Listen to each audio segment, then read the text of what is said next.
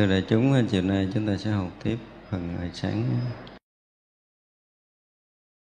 Sáng chúng ta đã học đến cái phần à, trăm vạn ức bồ tát diễn thuyết pháp, nghĩa khiến trí quyết định. Trăm vạn ức bồ tát chánh niệm chẳng loạn. Trăm vạn ức bồ tát sanh trí quyết định. Trăm vạn ức Bồ Tát được sức văn trì tất cả Phật Pháp.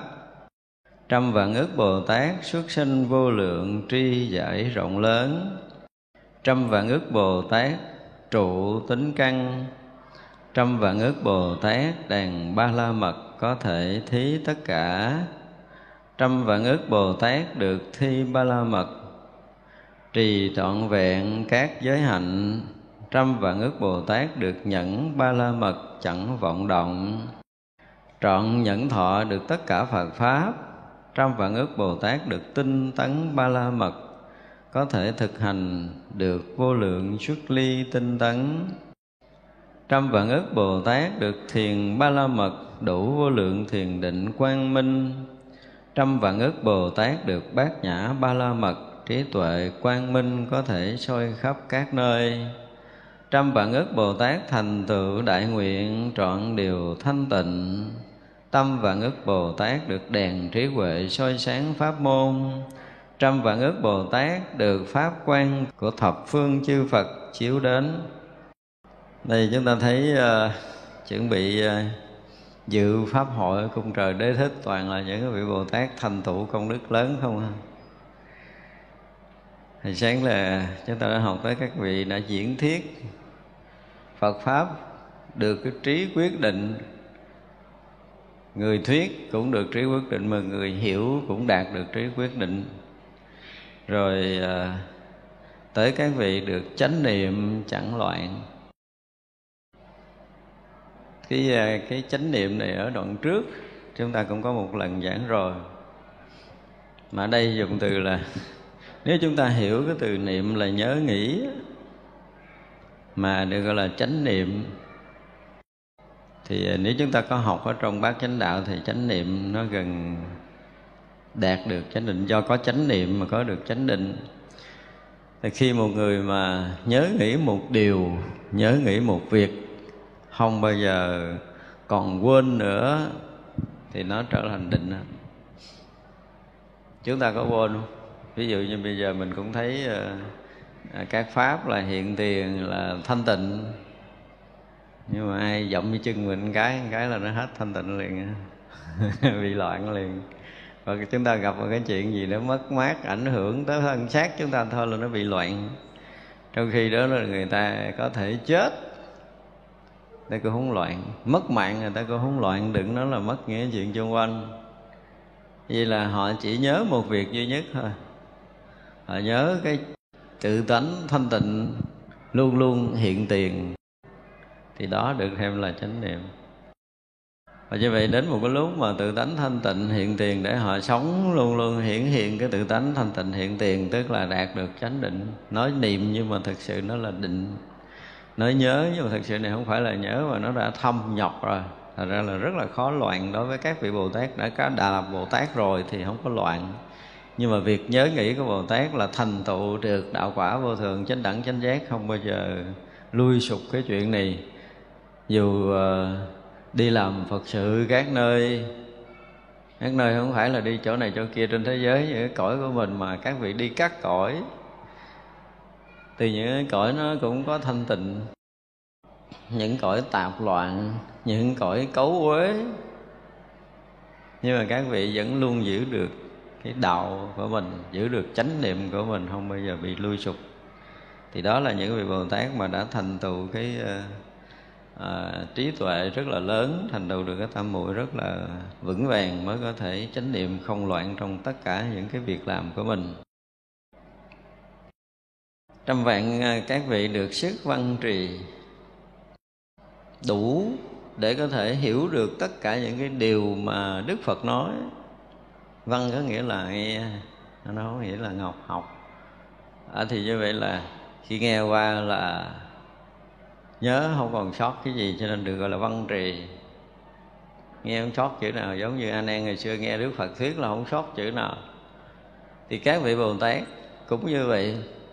Vì nơi tâm các vị không có có cái gì dướng mắt hết á cho nên khi mà nghe chư phật nói là cũng không mất không có tạp loạn được từ cái chỗ chánh niệm là đủ để có thể nghe nghe đâu, nhớ đó rồi đó, chưa nói tới chánh định. Mà cái vị bồ tát này thì cái chư phật mười phương thuyết ở thế giới nào, thuyết ở lúc nào, thuyết như thế nào, thì các vị đều nghe một lượt và nhớ không thừa sót. Cho nên đừng gọi là văn trì đạt tới một cảnh giới này là cũng thuộc cái dạng mà trí tuệ, văn trì mà còn quyết định nữa, chứ là không có mờ mờ không có nghi ngờ lời nói nào. Bất kể lời nói nào, dù nói ở cái thuở nào, các vị này cũng nhớ. Đó mới là cái hay. Chứ còn bây giờ ở đây, ví dụ chúng ta nghe, đang nghe thời này, chúng ta nhớ thời này là chuyện bình thường. Đúng không? Chuyện bình thường. Nên khi ở trong đại định thì các vị bồ tát mới đạt được cái văn trì này một lần thôi là tất cả chư Phật quá khứ, tất cả chư Phật ở khắp pháp giới này thuyết hằng hà, sa số bài pháp hằng hà, sa số câu gì gì đó một lần nghe và không sót một chữ nào. Mình giờ mình nghe từng chữ còn sót. Đó là cái dở của mình, đúng không? Thì bồ tát mà đạt tới văn trì này là hiếm lắm. Thì rất là hiếm có chứ không phải chờ đừng vậy. Tức là hàng ức bồ tát đạt được văn trì tất cả phật pháp chứ không phải là một cái dạng Phật pháp bình thường mà tất cả những Phật pháp ở khắp pháp giới mười phương, tại vì một cõi giới là Đức Phật thuyết pháp một kiểu khác nhau. Tới cõi mình, Đức Phật thích ca mâu ni thuyết như vậy. Nhưng mà qua cõi khác là đức phật sẽ thuyết cái đạo giải thoát theo cái cách khác. Qua một cõi giới nữa thuyết đạo lý theo kiểu khác. Vậy mà một lần chư đại bồ tát nghe là tất cả những cái văn trì Phật pháp đều thọ nhận một cách không lầm lẫn, không thừa sót. Một câu, một lời nào hết thì đây là đại trí tuệ rồi, chứ không phải bình thường. Trăm vạn ước bồ tát xuất sanh vô lượng, tri giải rộng lớn. Đến lượt mình. Thì các vị bồ tát là có đầy đủ tri giải rộng lớn. Bây giờ muốn nói chuyện pháp giới, các vị nói chuyện pháp giới cho nghe. Muốn nói địa lý nói, muốn nói cái gì thì họ nói. Muốn nói về cái việc sinh tử vô lượng kiếp chúng sanh, các vị nói muốn nói cái chuyện thành tựu hoại không của cả pháp giới này nói được, chứ không phải cái thế giới nhỏ như cái quả địa cầu của chúng ta. Quả địa cầu chúng ta được gọi là cái thế giới nhỏ không có gì là lớn.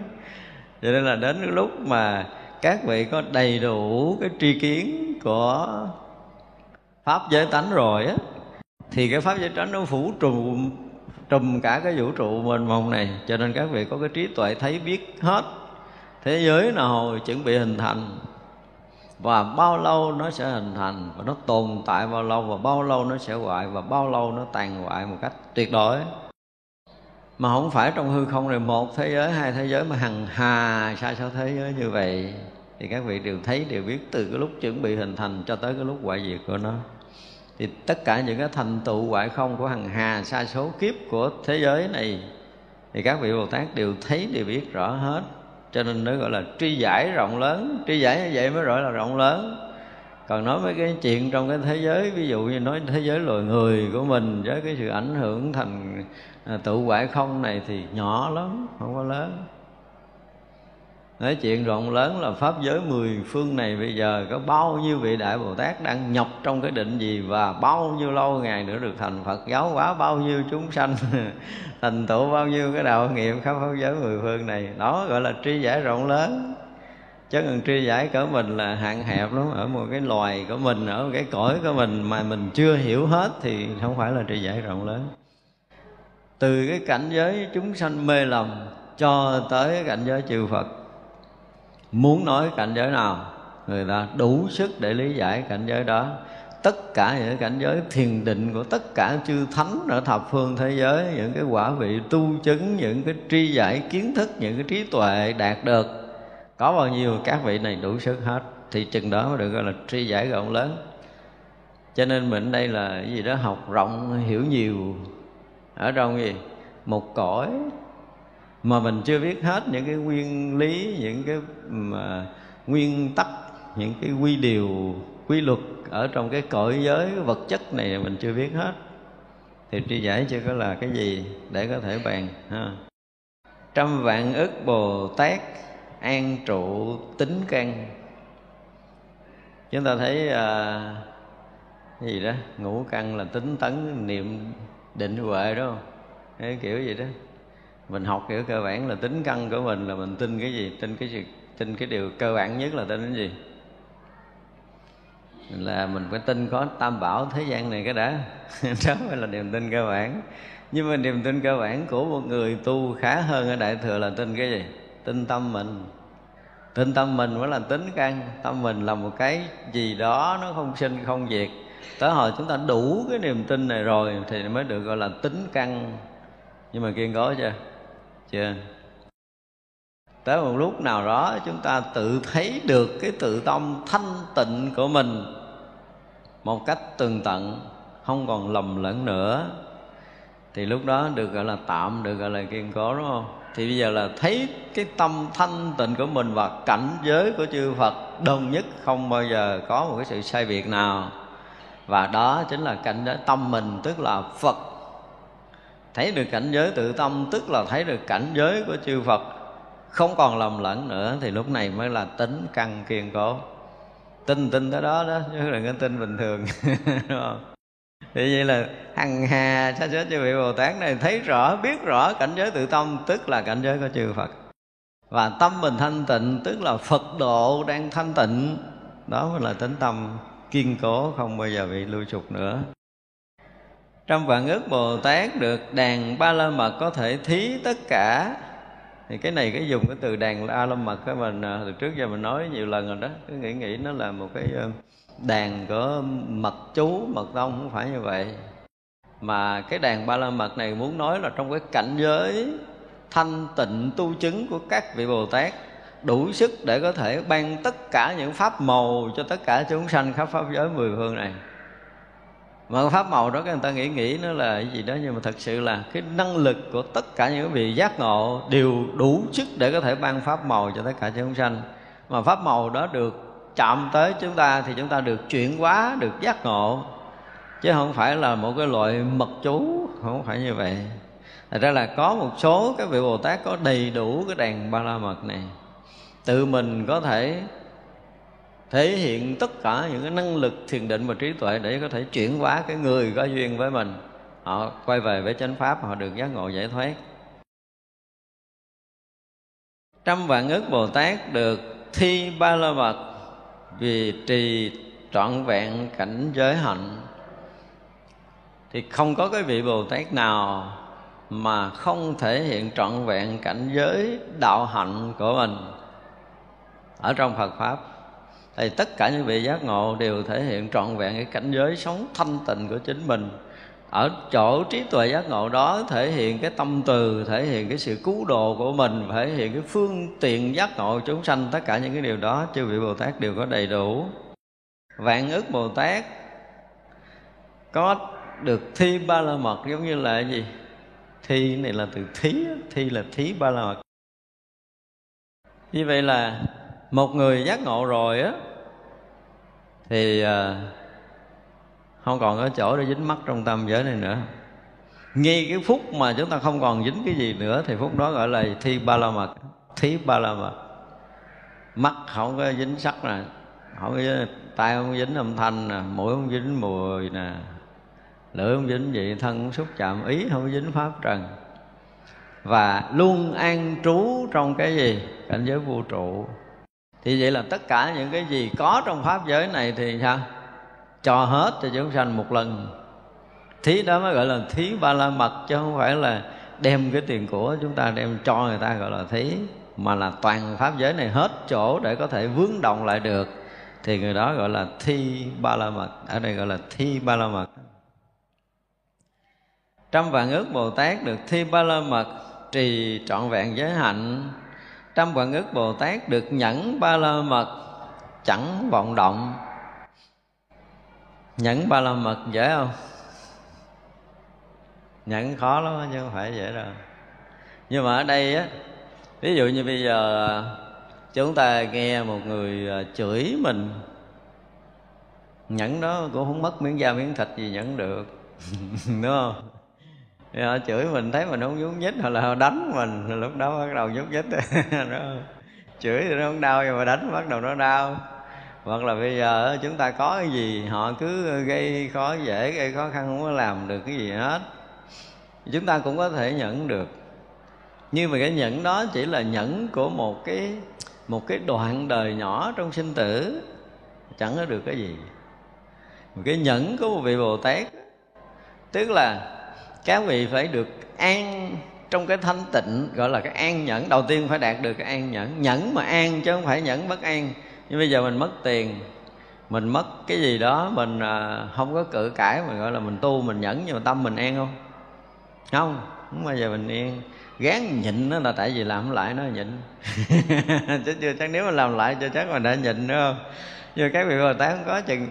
Đạt được cái sự thanh tịnh, an lạc là mới được cái an nhẫn. An nhẫn là gì? Ví dụ như bây giờ, tâm chúng ta rất là an. Chúng ta gặp một cái cảnh duyên mà xưa giờ mình đã từng vướng mắc, nhưng bây giờ nó không có động tâm để vướng nữa. Giống như bây giờ chúng ta rất là thích nghe nhạc, nhưng mà lúc này cái tâm chúng ta đang an, nó có mở nhạc, mở không có dính gì tới mình nữa, thì tạm gọi là an nhẫn đấy. Khi mà cái đầu tiên cái an nhẫn là nơi căng trần, nó không có còn cái sự dính nhau nữa cho nên tất cả những duyên cảnh xảy ra chung quanh với cái căn trần là chúng ta không còn bị động. Đầu tiên cái an đó phải có.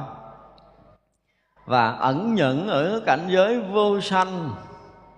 Để rồi không sanh khởi một cái niệm quá khứ vị lai gì ở nơi tâm nữa an nhẫn này là mới sâu thì mới đạt được cái cảnh giới vô sanh pháp nhẫn cái đã. À, thì một người nhẫn mà phải đạt tới cảnh giới vô sanh chứ không phải nhẫn là nhịn là chịu là là không có cự cãi không có kháng cự không có hơn thua. Không có. Nhẫn đó còn thường lắm. Thì khi mà đạt tới cái cảnh vô, vô sanh pháp nhẫn rồi á thì lúc đó là không có gì có thể làm động được mình nữa. Cái gì tới với mình cũng là tiêu dung một cách tự tại hết thì lúc đó được gọi là vô sanh. Ẩn nhẫn được gọi là sống trong cảnh giới vô sanh chứ không phải ẩn nhẫn nữa thì bao nhiêu cái vọng động sanh tử trong tam giới này không còn ảnh hưởng đến cái tâm của mình. Thì như vậy được gọi là nhẫn mà không có sanh vọng động, không có động được.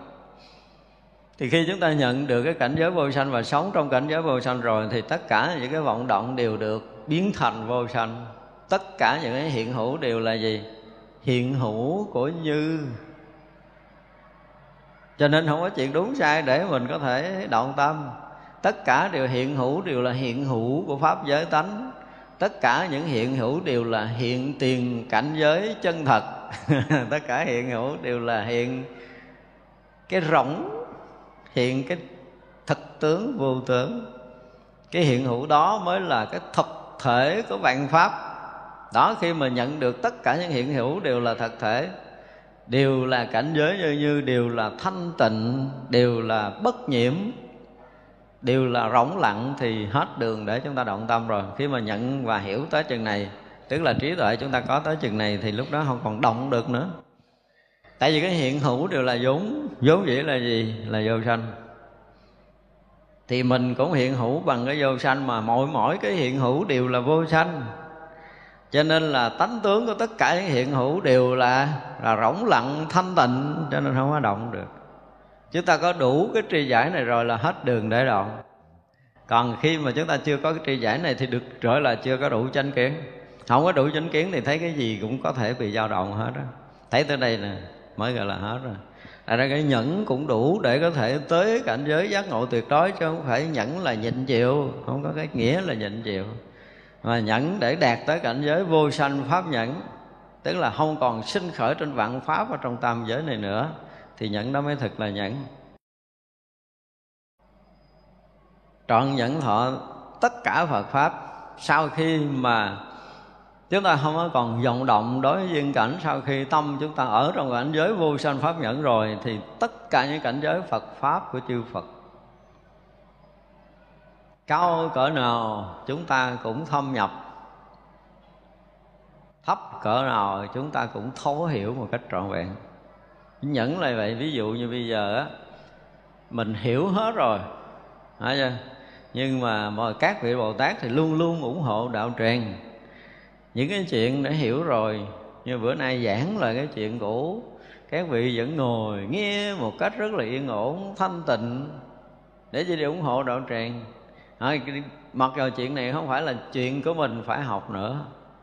Nhưng mà các vị đối với những cái vị đạo sư vị thầy của mình muốn ủng hộ đạo tràng các vị lại ở trong đạo tràng ẩn nhẫn trong đó để tu tập. Những cái chuyện của thầy mình dạy là học qua hết rồi tu qua hết rồi nhưng mà từng bước cơ bản để hành trì tu tập ở đây với cái đại chúng là các vị làm từng bước rất nhỏ. Chứ thôi cái chuyện đó thì xong rồi đâu có cần phải làm lại làm chi ha nhưng mà các vị rất là ẩn nhẫn vì thứ nhất là làm gương cho chúng, cho huynh đệ, cho những người xung quanh thấy rằng trong chúng có một người rất là tinh tấn, tu tập, ẩn nhẫn, tu hành, học hỏi chánh pháp không hề có một chút lười mỏi nào. Mặc dù tất cả những chuyện này là đã trải qua rồi. Cho nên ẩn nhẫn nhẫn thọ với tất cả những Phật pháp. Những cái đã học cũng ẩn nhẫn để học, những cái chưa học cũng kiên trì, kiên nhẫn để mà học cho xong. Thì đó được gọi là ẩn nhẫn tất cả Phật pháp. Thuận nghịch gì có, không nhiều ít gì các vị cũng học một cách trọn vẹn. Trăm vị Bồ Tát được tinh tấn ba la mật, có thể thực hành vô lượng xuất ly tinh tấn. Mà phải chim thêm câu khao nữa mới hay. Đang nói tới lục độ ba la mật á, nhưng mà tinh tấn ba la mật rồi nè. Thực hành vô lượng xuất ly thì vậy là chúng ta hiểu nghĩa tinh tấn là gì? Là không có vướng mắc với bất kỳ một cái điều gì xuất ly rồi. Thật ra là trong tam giới này là không có chỗ để dưỡng động Đúng không? Tất cả những quả vị tu chứng cảnh giới Bồ Tát Của các vị Thánh Hiền không có chỗ vướng động. Thế là xuất ly cho tới chỗ mà không còn tu, không còn chứng, không còn đắc nữa Và đạt đến cái đạo quả vô thượng trên đẳng chánh giác. Thì vậy là cái người mà sống tinh tấn theo cái nghĩa này Thì không có giờ phút nào trong cuộc sống này được vướng động. Nó cho nên bây giờ mình nằm mình ngủ mà không có chuyện gì dính thì mình cũng là người đang tinh tấn. Không? chúng ta đi chơi ngoài đường không có chuyện gì dính thì chúng ta cũng đang là người tinh tấn, tại vì người đang xuất ly mà chơi kiểu gì cũng không dính nó, nó sống ở cõi nào còn không dính từ cái cõi chúng sanh ô trực cho tới cảnh giới thánh hiền cho tới cảnh giới vô thượng chánh đẳng chánh giác không có chỗ nào mà chúng ta không có tự tại. Thì đó được gọi là tinh tấn. Chứ không phải tinh tấn là là ngày sáu thời hành đạo phải ngồi hoài không nằm rồi nọ chuyện đó nó mệt lắm. Tinh tấn kiểu đó mệt tinh tấn kiểu này sướng nè. Vô lượng xuất ly có nghĩa là cái gì cũng ra hết á cái gì cũng ở ngoài cái gì cũng không dướng mắt à, nói thì mình nghe nhưng mà nghe rồi thì nó tự không dính. Thấy thì thấy mà thấy rồi, tự không dính. Tức là ngửi thì ngửi nhưng mà tự nó không dính. Đó là mình hiểu được tất cả các pháp đều vô trụ rồi. Bản thân mình cũng vô trụ, tức là từ thân, tâm và ngoài cái cảnh đều là vô trụ à. Thì về sống chỗ nào cũng là tự xuất ly. Chứ không phải dụng công để xuất ly. Dụng công là ly không khỏi đâu. Từ trường hợp là chúng ta thấy đúng sự thật để rồi chúng ta không dướng động lại được. Thì đó mới gọi là muôn vạn cái sức, vô lượng cái sức ly xảy ra với mình. Còn khi nào mà cái lý vô trụ chúng ta chưa thấy một cách trọn vẹn, chưa sống bằng cái vô trụ thực sự thì chúng ta không sức ly nổi rồi.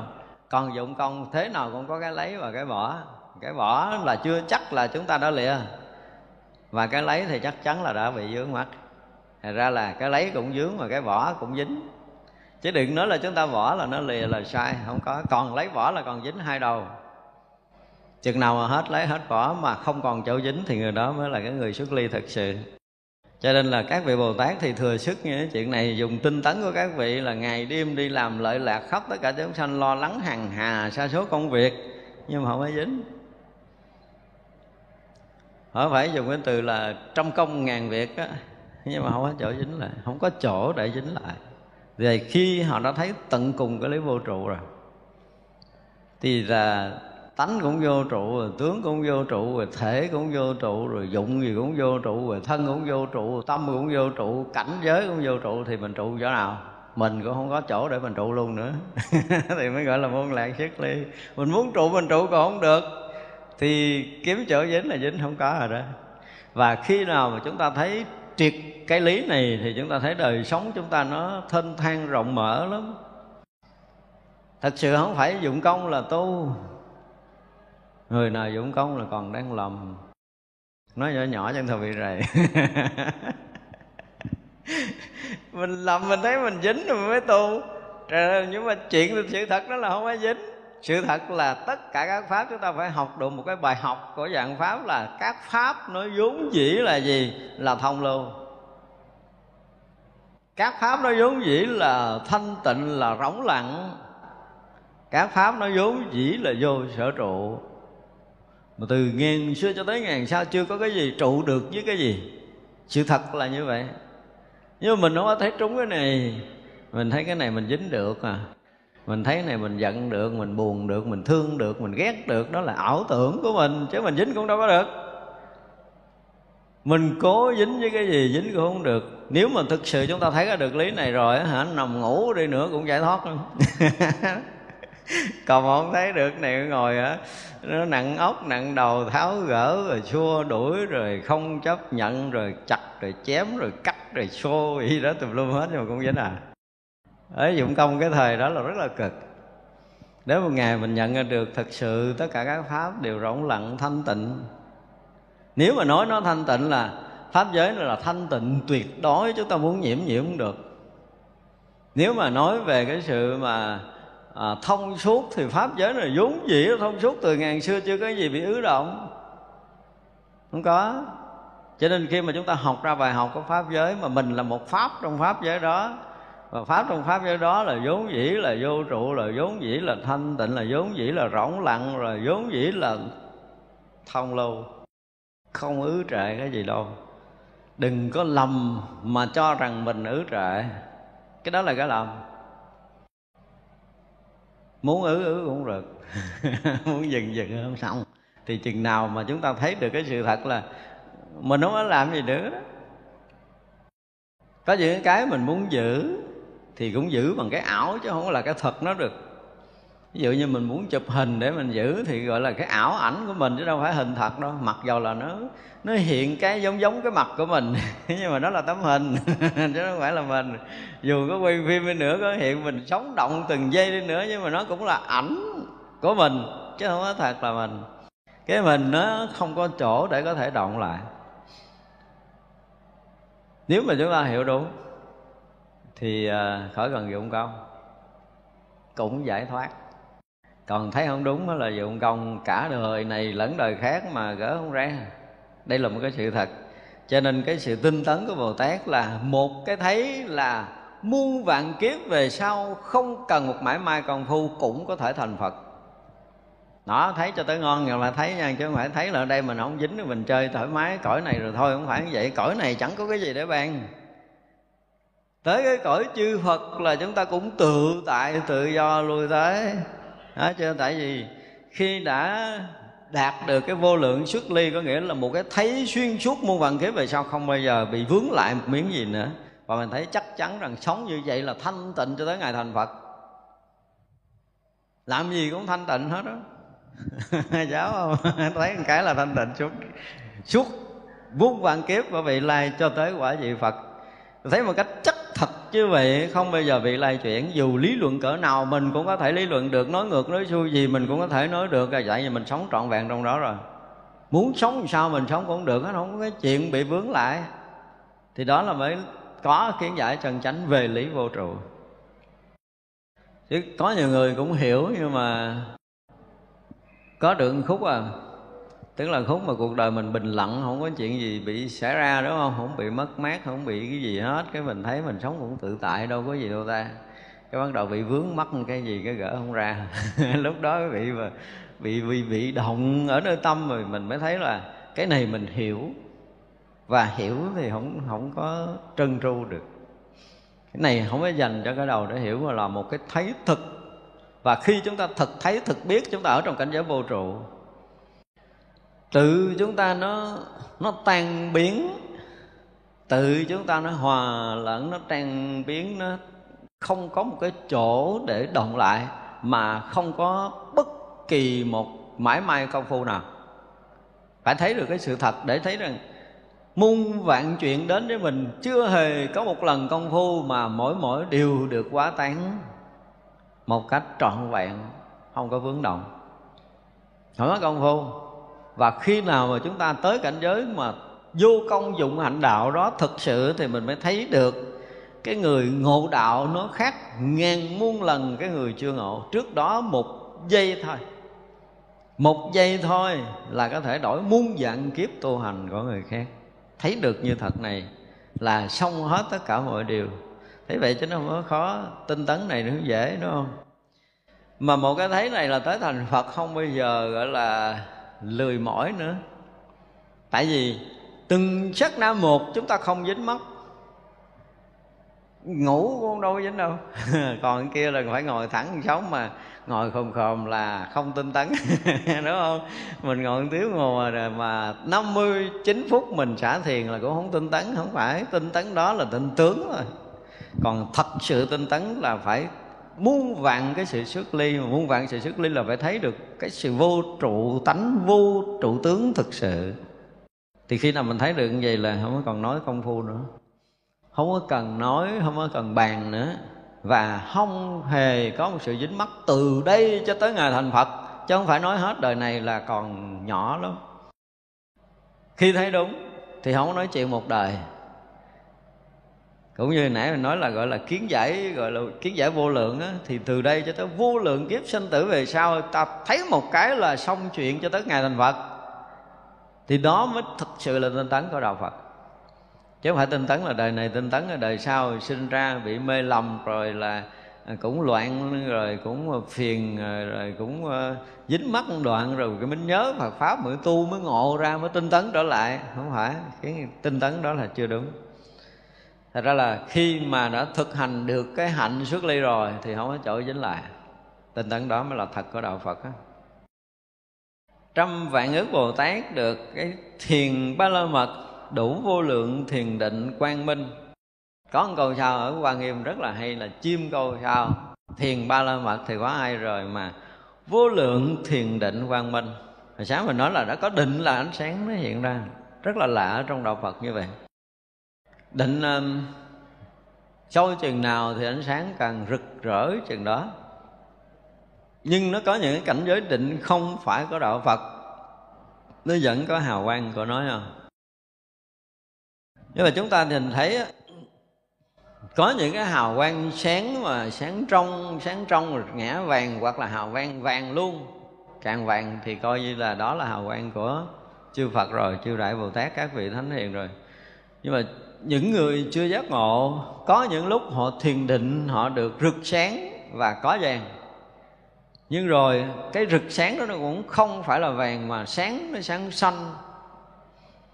Có nghĩa là cái kiến giải tà của họ chưa sạch. Cho nên các vị thánh hay lắm, không có cần phải hỏi mình câu nào đâu, ngồi thấy ánh sáng mình biết mình còn bị dướng một chút tà khí. Họ thấy rõ à không có lầm cho nên đi vào định cũng vậy tức là vị đệ tử mình vào định á, thì cái ánh sáng định đó càng sáng trắng càng sáng vàng càng càng lúc càng đi sâu trong thiền định thì càng sáng trắng càng vàng rực lên là biết anh này có chánh kiến. Đức là đi vào chánh định một cách rõ ràng. Không cần phải trình kiến giải chư Phật mười phương đâu mình vô định là các vị biết liền. Không giấu được cho nên ở đây gọi là ở đây có một cái điều rất hay là được định ba la mật rồi tức là đi đứng nằm ngồi ngủ thức đều là định rồi. Gọi là đạt được cái thường tại định rồi. Nhưng phải đủ gì? Vô lượng thiền định và trăm ngàn muôn ức hào quang nữa, quang minh nữa mới được. Định không có kèm quang minh là chưa có minh định được, chánh định hay tà định. Lúc người ta đang ngồi thiền đâu ai thấy được đâu. Nhưng mà chư phật, chư thánh họ có thấy được hào quang của mình thấy được ánh sáng phát ra. Thì vậy là họ biết là mình đang ở trong chánh định hay là tà định. Cái định của tà nó cũng sáng lắm á. Vì nó đang ở trong định là nó sáng à. Nhưng mà ánh sáng đó khác với ánh sáng chánh định rõ lắm. Giống như một người mà ở đây mà ví dụ như trong chúng chúng ta mà có người mà luyện mật chú thôi. Luyện mật chú đạt được định luôn á nha, chứ đừng nói luyện thường thường luyện mà phải đạt được cảnh giới định khi mà à, ấn khế nó bắt đầu được ăn với nhau dưới câu mật chú rồi là cái định lực cái thần nhãn của họ ghê lắm. Chúng ta thấy họ cái thần có thần thái của họ định ghê lắm. Ngồi với một vị thiền sinh mà có lực định thì chúng ta cũng nhìn ra được. Cái mật chú mà thuộc về chân chánh để có thể đạt ngộ giải thoát á thì cái định thần của họ khác. Cái mật chú mà có thần lực để có thể làm cái chuyện ờ, gì đó, lợi lộc cho cái cuộc sống cá nhân á, một chú đó khác. Nổi danh rồi nổi tiếng rồi có lợi lộc thì loại mật chú là mật chú khác. Nội mật chú thôi cũng có là rất là nhiều tầng bậc, chánh tà, lẫn lộn trong đó. Thiền cũng vậy, cũng có là chánh định, rồi là tà định, nó cũng lẫn lộn ở trong đó nên phải đủ cái cặp mắt để có thể minh định được cái thần thái của cái người mà ở bên ngoài, cũng như cái hào quang của họ phát ra trong lúc họ đang định. Thì đó mới là cái nhìn nổi của một vị thánh. Chứ không thôi là dễ làm lắm. Giấu cái gì á, chứ giấu được tâm tà, không thể giấu được trong ánh sáng phát ra. Đây là điều rất là lạ. Hay lắm đi sâu vào thiền định là chúng ta sẽ thấy cái này nó vui lắm. Còn bình thường mình thấy cái người này cũng giả bộ ngồi cười cười người kia cũng cười cười. Nhưng mà mình không biết là họ cười họ hết phiền não họ đang phiền não họ cười. À, với người bình thường không thấy nhưng mà người kinh nghiệm họ sẽ thấy được là trong cái nụ cười này còn ẩn chứa những cái nỗi niềm riêng chưa tâm sự được. Đúng không họ cũng cười nhưng mà không giấu được điều đó. Thấy được hết nhưng mà trong định nó rất là hay, tức là ở trong cảnh giới thiền định rồi, chúng ta có những cái thấy nhìn không còn là lệ thuộc vật chất nữa. Chúng ta sẽ nhìn mọi vật bằng ánh sáng của nó. Thì lúc đó chúng ta sẽ phân định từng ngôi thứ không bao giờ lầm lẫn phải nói một câu như vậy. Nhưng mà nếu mà chúng ta còn vướng ở trong vật chất thì chuyện này chúng ta còn mù mờ. Không thấy nổi cái hào quang người khác đâu. Nhưng mà khi mà chúng ta đã gọi là lọt lưới phàm phu rồi á không còn thấy bị vướng mắc vật chất nữa. Chúng ta ở trong cái cảnh giới thiền định để chúng ta nhận được cái tầng tâm thức của họ qua cái ánh sáng riêng của từng từng tầng bậc của chúng sanh trong cõi giới. Chứ không phải là trong cõi người của mình đâu. Như mình, ví dụ như trong cái pháp hội này là rất là nhiều cái tầng bậc. Mỗi người một cái tầng tâm thức là một tầng ánh sáng khác nhau hoàn toàn. Không có không có đồng nhau hai người à, cũng đồng à, học một thầy, tu một pháp, cũng được vô định tiến nhưng mà không có đồng nhau. Hai ánh sáng khác nhau, chênh lệch nhau ghê gớm luôn Thành ra là những cái người bậc, gọi là đại thiện tri thức, Họ đủ cái con mắt để nhận định người này. Cần phải dạy cái gì để chuyển hóa Người kia, cần phải làm cái gì để chuyển hóa. Chứ còn nếu không đó là không phải xứng là đại thiện tri thức. Phải nói một câu như vậy ở đi sâu vào thiền định là tao phải biết chuyện này. Cho nên định là phải có quang minh. Không có quang minh thì không phải định mà nhờ quang minh phát ra mà người ta xác định được chánh định, tà định định cạn, định sâu, tầng này, thấp, tầng kia, cao, đủ thứ hết. Và định này nó đạt ngang với cái tầng nào, đạt tới cảnh giới thánh hiền nào, hào quang nó sẽ phát đi cỡ mức độ nào. Ở cõi giới nào có thể nhận được hào quang và ánh sáng này? Thì rất là rõ những cái ánh sáng của những người mà rớt vào chánh định đó trong giai đoạn đầu á thì nó mình dùng cái từ là gì? Nó yếu đi dùng từ yếu giống như là buổi mặt trời buổi sáng nó chưa có đủ rực sáng như vậy. Nhưng mà nó vẫn thể hiện sự trong sáng của ánh sáng ban sơ. Hay lắm đi vào mà nếu mà chánh định đó, thì cái hào quang buổi đầu nó chưa đủ cái lực để phát sáng nhưng mà nó thể hiện cái trong sáng của nó cái trong lành của nó lạ thường lắm. Những chư thiên mà gặp mấy cái này thôi, mừng lắm mừng lắm. Đánh lễ đầy đất, đầy đường. Rồi đi sâu vô rồi, cái định lực nó có rồi là người ta thích gần gũi, tại vì cái ánh sáng phát ra đến đâu là cái ăn lành đi đến đó, chứ không phải là ánh sáng là chuyện là giống như mặt trời soi tới đâu là mình được sưởi ấm tới đó, đúng không? Thì cái ánh sáng của cái định lực phát ra tới đâu mà ai nhận được thì người đó an lạc ngay tại chỗ đó. Và mấy vị chư thiên thì thích cái này lắm.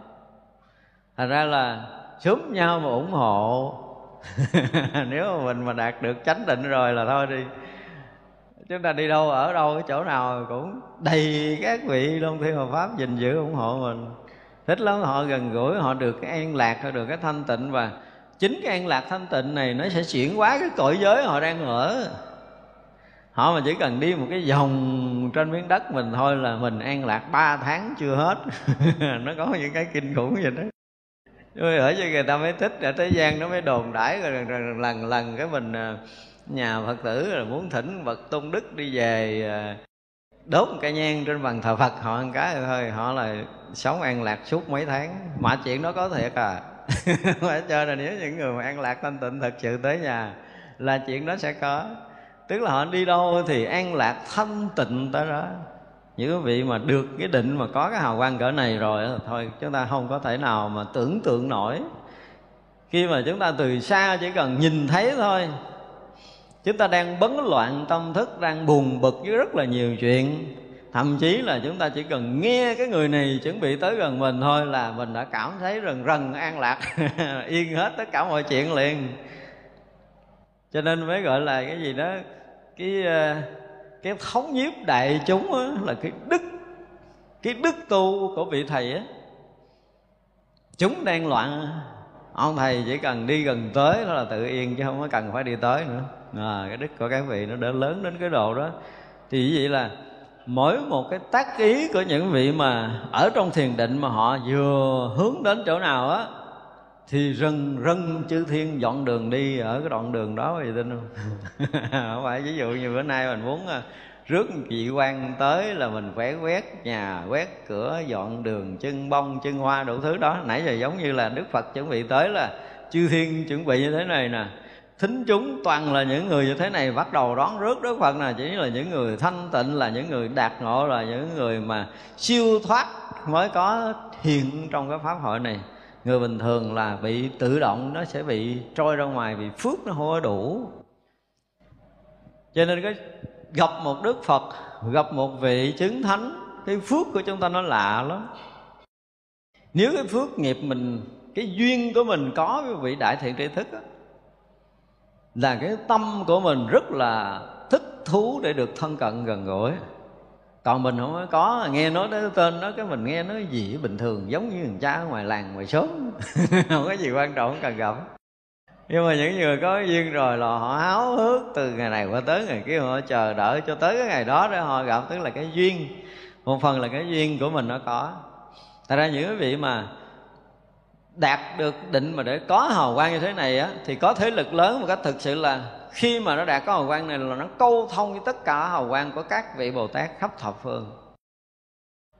Thành thế lực lớn mà mình không biết. Thật ra là, là động dụng của các vị là động dụng của thập phương thế giới chứ không còn là động dụng riêng tư nữa. Cho nên cái hào quang của họ đâu phải là một chỗ đâu họ sáng rực nhúc nhích một cái là khắp pháp giới này hào quang chiếu sáng tới nếu là định thật sự sâu trăm vạn muôn ức bồ tát được bát nhã ba la mật. Trí tuệ quang minh có thể soi khắp nơi. Cái hào quang đó đó, mình tưởng là nó phát ra một cách vô tri nhưng mà không phải. Nhưng mà thật sự các vị mà ở trong chánh định rồi, ánh sáng đó là ánh sáng của trí luôn. Cho nên cái sự chiếu khắp đó có nghĩa là trí tuệ đã đã sôi khắp hào quang tới đâu, ánh sáng tới đâu là trí tuệ phủ khắp tới đó. Như vậy là cái gì cũng có thể thấy, cái gì cũng có thể biết. Hào quang tới đâu là thấy biết tới đó. Ra đạt được cái đại định, tức là hòa nhập trong cái pháp giới, tánh toàn chân, thì vậy là đã phủ pháp giới tánh này là cái định của mình, thì ánh sáng cũng đã phủ khắp thế giới, cho nên trí tuệ cũng trùm khắp thế giới. Và như hồi trước mà nói, khi trí huệ trùm khắp thế giới, không có nghĩa là một cái rỗng hiện có ở đây không phải cái rỗng chết lặng này đâu. Ở trong chỗ đó nó khác với cái rỗng mà mình đang nhận biết ở đây. Mình đang nhận biết ở đây là đang nhận biết cái rỗng của cái không có cái tính sáng. Nhưng mà khi vào cái định đó rồi á, thì khắp pháp giới này cũng là rỗng, nhưng mà nó lại là sáng chứ nó không có tối như mình bây giờ. Nếu mà không có mặt trời, không có ánh sáng đèn thì ở đây nó tối hù tối là do cái vô minh tâm tối của mình, chứ thực sự pháp giới này nó vốn sáng. Mình ra khỏi cái tầng vật chất thì pháp giới này sáng. Cho nên ở trong định này là toàn pháp giới này sáng, nhưng mà cái sáng đó nó linh thông. Chứ không phải là cái không chết lặng. Cái không này chúng ta tưởng tượng, thấy không? Chúng ta nhìn thấy nó không có là cái gì hết á. Nhưng mà cái cái không của cái trí tuệ nó rất là linh thông. Nó rất là sống động, nó rất là rõ ràng và nó sôi thấu tất cả mọi vật mọi thứ. Chứ không phải yên như cái khoảng không này. Đây là điều nó khác biệt. Cho nên là khi mà ở trong cái rỗng lặng thanh tịnh của cái đại định đó, thì cái trí tuệ nó sẽ bắt đầu sáng tỏa đồng với cái định đó. Và trí tuệ và thiền định nó như nhau.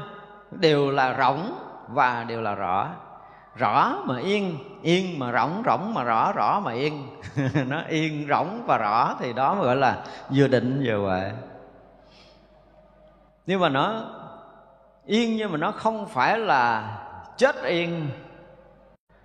Nó rất là sống nhưng mà nó không có động. Mà mình dùng cái từ, theo cái từ ngữ khoa học bây giờ là nó gì? Sống động với một cái tốc lực không đo đếm được tốc lực vô biên cho tới giờ phút này khoa học chưa có máy để đo đếm cái lực động, gọi là cực động sanh tịnh theo cái nguyên lý nó là như vậy. Nếu mà nó không có động với một cái động lực mãnh liệt đó, nó không có cuốn cái quả địa cầu nặng của mình bay vòng vòng. Cái lực này nó bị một cái gì tác động, chứ đâu có tự nhiên quả địa cầu quay. Quả địa cầu mình không thể quay nếu không có cái lực gì tác động nó. Và cái hệ mặt trời của chúng ta, cái giải ngân hà cho chúng ta, hành tinh, giải hành tinh, ngân hà, thiên hà đều nó quay với một cái lực rất rõ ràng. Nó không quay ngược được đâu. Nó quay một cái chiều theo dòng xoắn ốc, đầy khắp cả cái không gian này, nó không thể quay ngược lại được. Và nó cũng không đứng lại được. Nó luôn luôn quay, thì nó luôn luôn bị cái lực tác động. Này được gọi là cái lực của vũ trụ, nó tác động lên tất cả những cái vật chất đang di chuyển với một tốc lực như nhau. Tăng tốc cũng không được. Quả địa cầu chúng ta không thể tăng tốc. Nó cũng quay ở một cái tốc độ đó với hàng ngàn năm về sau cũng vẫn giữ như vậy, không thay đổi. Và bao nhiêu cái hành tinh ở trong vũ trụ này cũng vận hành với một tốc lực đó không thay đổi. Nếu không có một cái lực gì đó thì mấy cái này anh muốn quay kiểu gì anh quay với mắt mới vậy, anh đi theo vòng vòng vòng vậy anh chi? Đúng không? Đương nhiên là có một cái lực tác động, nhưng mà lực tác động đó chính là cái lực ở bên ngoài gọi là cái luật của vũ trụ. Nó làm cho tất cả mọi cái đều vận hành. Nhưng mà cái lực đó nó tác động mạnh quá, cho nên những cái vật chất này bị cuốn theo. Cái tốc lực vận hành của nó kinh khủng, không cần đo đồng điểm được. Cho nên tất cả các pháp không thể dừng trụ được. Không có cái gì có thể dừng trụ được ở trong cái vũ trụ này. Không đừng nói là tạm dừng mình ngồi ở đây à. mình ngồi ở đây là mình tưởng tượng là mình ngồi một tiếng đồng hồ, tức là mình ngồi yên được một tiếng, đúng không? Rồi có mình yên là cái cái tưởng của mình là mình tưởng yên, tại vì mình không đủ thấy được cái bề mặt vận hành của nó. Mình không thấy hết cái bề mặt đang vận hành, chúng ta chỉ là một cái điểm rất nhỏ trên cái bề mặt lớn này. Cho mình đâu có nhìn ra khỏi cái bề mặt quá với cái tầm nhìn của mình, quá với cái cảm biết của mình, cho nên mình bị quay ở trong không gian mình không hay chứ chúng ta đang bị quay ở trong không gian này. Cái quả địa cầu đang quay và chúng ta đang vận hành. Chúng ta đâu có đứng lại được chỗ đó chúng ta không đứng lại được. Thì cái anh lớn anh quay anh đang chở mình đi. Quả địa cầu đang chở tất cả chúng ta quay. Như vậy là trong cái cái định á, của một cái người mà ở trong định hào quang của họ sáng thì lúc đầu á, là cái ánh sáng của hào quang của thiền định nhưng đến một cái định lực gọi là đạt tới cái chỗ tận cùng của thiền định rồi thì ánh sáng đó nó biến thành cái loại trí tuệ. Cho nên ánh sáng rực sáng tới đâu thì tuệ chiếu soi tới đó thì được gọi là trí tuệ bát nhã. Chứ không phải là có một cái người nào ở đó rồi à, à, hồi trước à, đọc này không hiểu bây giờ sáng ra đọc để hiểu thì đó cũng là một cái lạ dạng mà thay đổi cái trí của mình tức là mình tu lâu rồi mình có thể hiểu câu kinh này, hiểu chân lý nọ, thì đó cũng là do nhiều lần mình thiền định mình cũng có thể hiểu điều này, điều kia, nhưng mà nhỏ lắm, không có lớn. Khi mà chúng ta ở sâu trong thiền định á, thì cái ngã chấp, gọi là chở, nếu mà ở trong chánh định thì ngã chấp lần lần nó tự tan biến từ ờ, thô thành tế từ dày thành mỏng từ nhiều thành nhỏ càng mong manh càng ờ, tinh tế càng nhỏ vậy bắt đầu tan biến. Và ngay cái phút chốc mà cái ngã chấp cuối cùng nó tan biến ấy, thì nó không phải là thành không mà là nó trở thành toàn thể. Từ cái rất nhỏ nhiệm trở thành cái toàn thể. Thì lúc đó là chúng ta mất cái tiểu ngã theo cái kiểu mà từ ngữ một số sách vở nói là mất cái tiểu ngã để hòa nhập vào cái đại ngã. Nhưng mà thật sự cũng không phải đại ngã nữa. Nó không còn là ngã, nó không còn, cái nó nó không phải là ngã. Không phải là ngã giống như cái khái niệm cái biết như mình bây giờ là mình, lúc nào mình cũng thấy có mình, đúng không? Bây giờ mình nói, mình nghe, mình ngửi, mình nếm, mình cười, mình khóc, mình buồn, mình vui, mình giận, mình ghét gì là cũng có mình ở trong đó. Có mình, có một cái mình có cái mình ở đâu thì mình không biết cái mình nó ở đâu. Nhưng mà đụng cái là cái mình mình nó đau đụng cái mình mình nó buồn đụng cái mình mình nó giận nhưng mà cái mình ở đâu thì mình không biết cái mình ở đâu. Nhưng mà đến lúc mà cái mình này nè nó là lộ rõ trong lúc thiền định thì cái mình này nó sẽ lộ rõ. Tức là đi sâu vào thiền định không phải là không thấy ngã mà thấy rất rõ cái ngã chấp nó hiện. À, mặc dầu là đến giai đoạn gần tan biến cái ngã chấp rồi chỉ còn có một cái chỗ giống như hôm trước mình nói nếu mà tu mà phá mười kiết sử tới cái mạng á, thì nó là một cái điểm rất nhỏ ở trong cái không gian mênh mông này. Nhưng mà điểm rất nhỏ đó nó còn lộ tướng còn hơn bây giờ mình thấy cái núi tu di nữa. Nên nó ở trong thiền định mới là phá trừ được cái ngã chấp. Như vậy là họ thấy cái ngã còn thì không bao giờ nhập vô cảnh giới thánh hiền được. Dứt phát là phải phá nó, mà ở sâu trong thiền định chừng nào thì thấy rõ cái bản ngã mình chừng đó. Cho nên nhiều khi mình nói chuyện mà mình à, có cái vẻ hơi ngông chút, hơi ngạo một chút, hơi à, gọi là tự cao một chút. Mình không hay, nhưng mà người tu cái bên họ hay. Họ nghe cái hơi hốm này là cà chớn nè, cái giọng nói này là cái giọng nói tự cao tự đại nè. Nếu mà người tu thì người kia nói mình sẽ nghe hết thì khi mình đi vô thiền định mình cũng thấy tất cả những cái thằng này nó hiện như vậy đó. Hiện kiểu gì cũng thấy hết. Nhưng mà hiện một cái khó phá cuối cùng là cái sự bám chấp. Do chúng ta bị vướng mắc trong cái ảo ngã lâu ngày, thì cái ảo ngã nó bắt đầu nó nó được tan từ từ, nó được mong manh từ từ. Thì cái ảo ngã này nó muốn thủ cái thái độ thủ giữ, bám chấp cái bản ngã này á thì ở trong thiền định mới thấy nổi. Càng lúc nó càng có một cái gọi là bản ngã càng lúc càng tinh vi, nó càng vi tế mà không phải là thiền định này không thấy. Cho nên đến lúc mà bát nhã hiện này á, thì thấy cái chỗ tận cùng của cái ngã chấp. Và khi mà thấy tận cùng ngã chấp rồi, thì ngã chấp mới hoàn toàn tan biến, mặc dù định lâu nay nhưng mà vẫn không phá nổi đến khi trí tuệ bát nhã hiện ra. Thì trí tuệ bát nhã này hiện ra không có nghĩa là mình công phu thiền định lâu năm mới có nữa. Đây mới là cái chuyện kỳ. Trí này nó là một cái gì nó sẵn đủ chỉ có cái cái quen thủ chấp. Nó trở thành khối của mình, nó muôn vạn kiếp sinh tử đời nào sanh ra, kiếp nào sanh ra rồi cũng thủ ngã. Kiếp nào sanh ra cũng thủ ngã. Từng việc sinh ra, việc làm cũng thủ ngã. Không làm cũng thủ ngã, có cũng thủ, không cũng thủ, còn cũng thủ, mất cũng thủ, tốt cũng thủ, xấu cũng thủ. Và nó trở thành một cái khối khằn được nhồi nén cái thủ chấp hằng hà sa số kế rồi. Cho nên định lực mỏng không phá nổi và đến lúc mà thánh trí hiện ra thì không phải là định sanh huệ, đừng có hiểu lầm. Cái định không có sanh cái huệ. Mà cái huệ này là cái vốn có sẵn đủ. Do chúng ta còn lầm ngã chấp á, thì cái này nó chưa phát huy hết cái tác dụng của nó, chứ không phải là nó không có. Nó vẫn hiện hữu ở đó, nhưng mà cái hành này nó thủ cứng quá. Con này nó thủ cứng quá, chưa mở được cái chốt cuối cùng. Thật ra chúng ta thấy rõ ràng là đối với Đạo Phật, Một con đường của thiền định phá ngã chấp Và con đường của trí huệ Để có thể ngộ nhận ra họ cũng có thể nhận được đạo. Và từ cái người mà nhận đạo Thì họ có thể đạt được cái định liền. Tại vì cái thể của đạo nó vốn là định Và thể của đạo nó vốn là tuệ.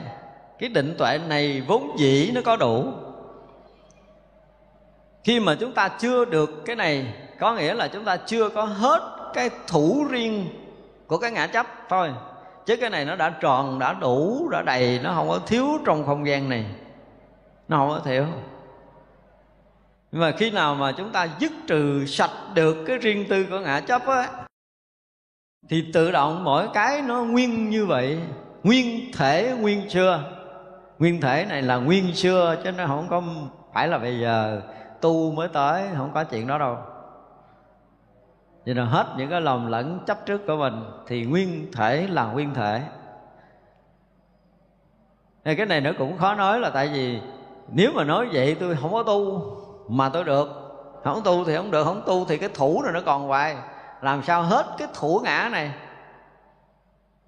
Cái thủ ngã nó quen thuộc, tinh tế đến mức độ mà mình gần như là ô tô ma tích giữ chứ không có cần có thái độ giữ nữa đúng không? Tự nhiên đi về cái người ta chửi cái rần rần nóng ở trong bụng á.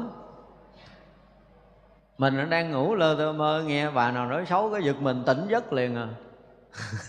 Đúng không? Nó nó thủ nào? Mình không biết nó thủ nào. Nói nhưng mà cái sự bảo vệ, bảo thủ, cái sự chấp trước của mình nó nó trở thành một cái gì nó quá quen thuộc à. Giống như mình thấy cái là mình thích nhưng mà từ cái thấy tới cái thích nó qua rất là nhiều cái công đoạn mà hôm trước mình nói. Từ cái nhãn căn, đúng không?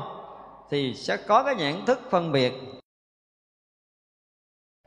Nhãn thức phân biệt đó đó, muốn phân biệt được nó là cái gì thì nó phải động tới a lại giao thức. A lại giao thức nó mới lấy cái chủng tử nghiệp thức ở trong ờ, ở cái mặt na thức, nó mới lấy chủng tử nghiệp thức trong a lại giao thức ra. Rồi nó mới so sánh với thằng này cân đo đong điếu nó thấy bằng hàng này hay là hơn hàng này hay là kém hơn là cao hơn thấp hơn đẹp hơn xấu hơn gì gì, gì đó xong xuôi rồi. Nó cứ so sánh qua lại hoài nó chưa có ngã ngủ thì thằng ý thức phóng vô. Hàng này so với thằng cũ đẹp hơn. Đau giấu. Ý thức đâu không giấu rồi. Thì lúc đó mình mới à, cái hoa này đẹp quá đẹp hơn cái hoa hôm trước tôi thấy nhiều lắm là nó đã làm cả ngàn chuyện rồi thì mình mới phát ra ngôn ngữ nói cho một người nghe bên cạnh nghe là, hoa này đẹp lắm á, chị, tôi trước mà thấy hoa kia không bằng. Thì mình thấy mình nói chuyện đơn giản như nó làm nó lùng sục vậy rồi. Thành ra chúng ta thấy từ một cái tự nhiên dính mắt, tự nhiên so sánh, tự nhiên lôi ký ức lôi trong chủng tử nghiệp thức, rồi phân biệt, rồi khẳng định, rồi phủ định đủ thứ rồi nó mới ra thành một chuyện. Mà trong thời gian rất là ngắn cho nên nếu mà cái trí của chúng ta không đủ cái nhạy, thì không phát hiện ra được điều này.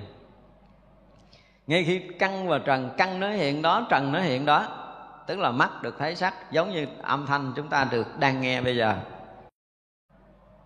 Nếu chúng ta là người mà là tinh tấn giống như trước đi, tinh tấn không giống trước nổi đâu. Coi là có tinh tấn tu tập thôi chứ không có giống trước nổi. thì bây giờ là ngay cái âm thanh mà chúng ta đang nghe như thế này. Chúng ta dừng lại đây. Là chỉ nghe thôi nghe chỉ nghe thôi.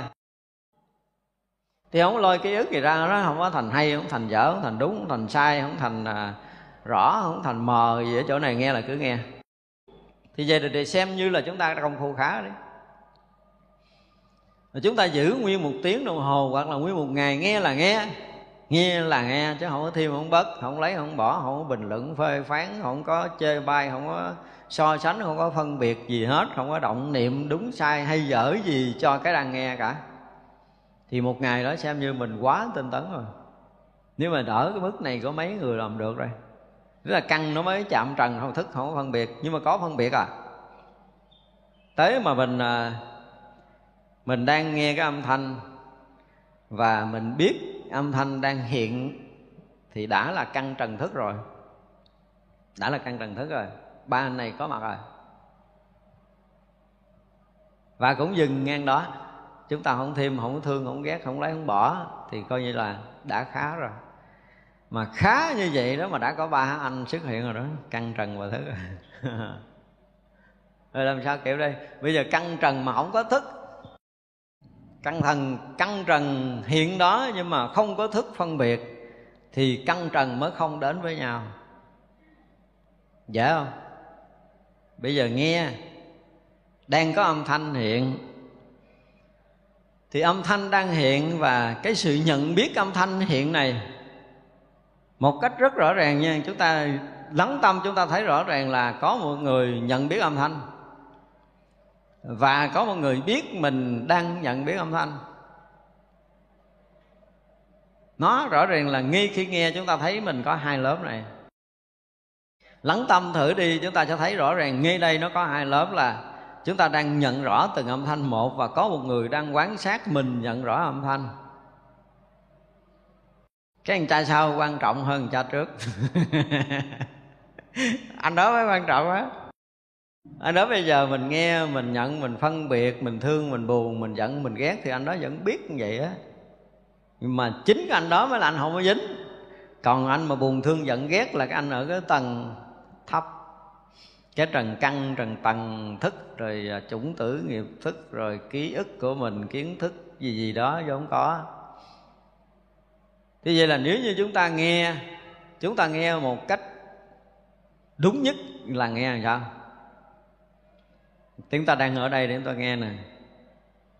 Bây giờ, ví dụ như mình đang ngồi đây để mình bắt đầu mình thả lỏng toàn thân ha. Mình đừng có trụ nơi thân, đừng có trụ nơi tâm, đừng có chú ý, đừng có quan trọng. Ông thầy nói cái gì luôn, thả lỏng luôn. Ông nói ông nói kệ, ông không cần biết. Không cần biết gì hết đó.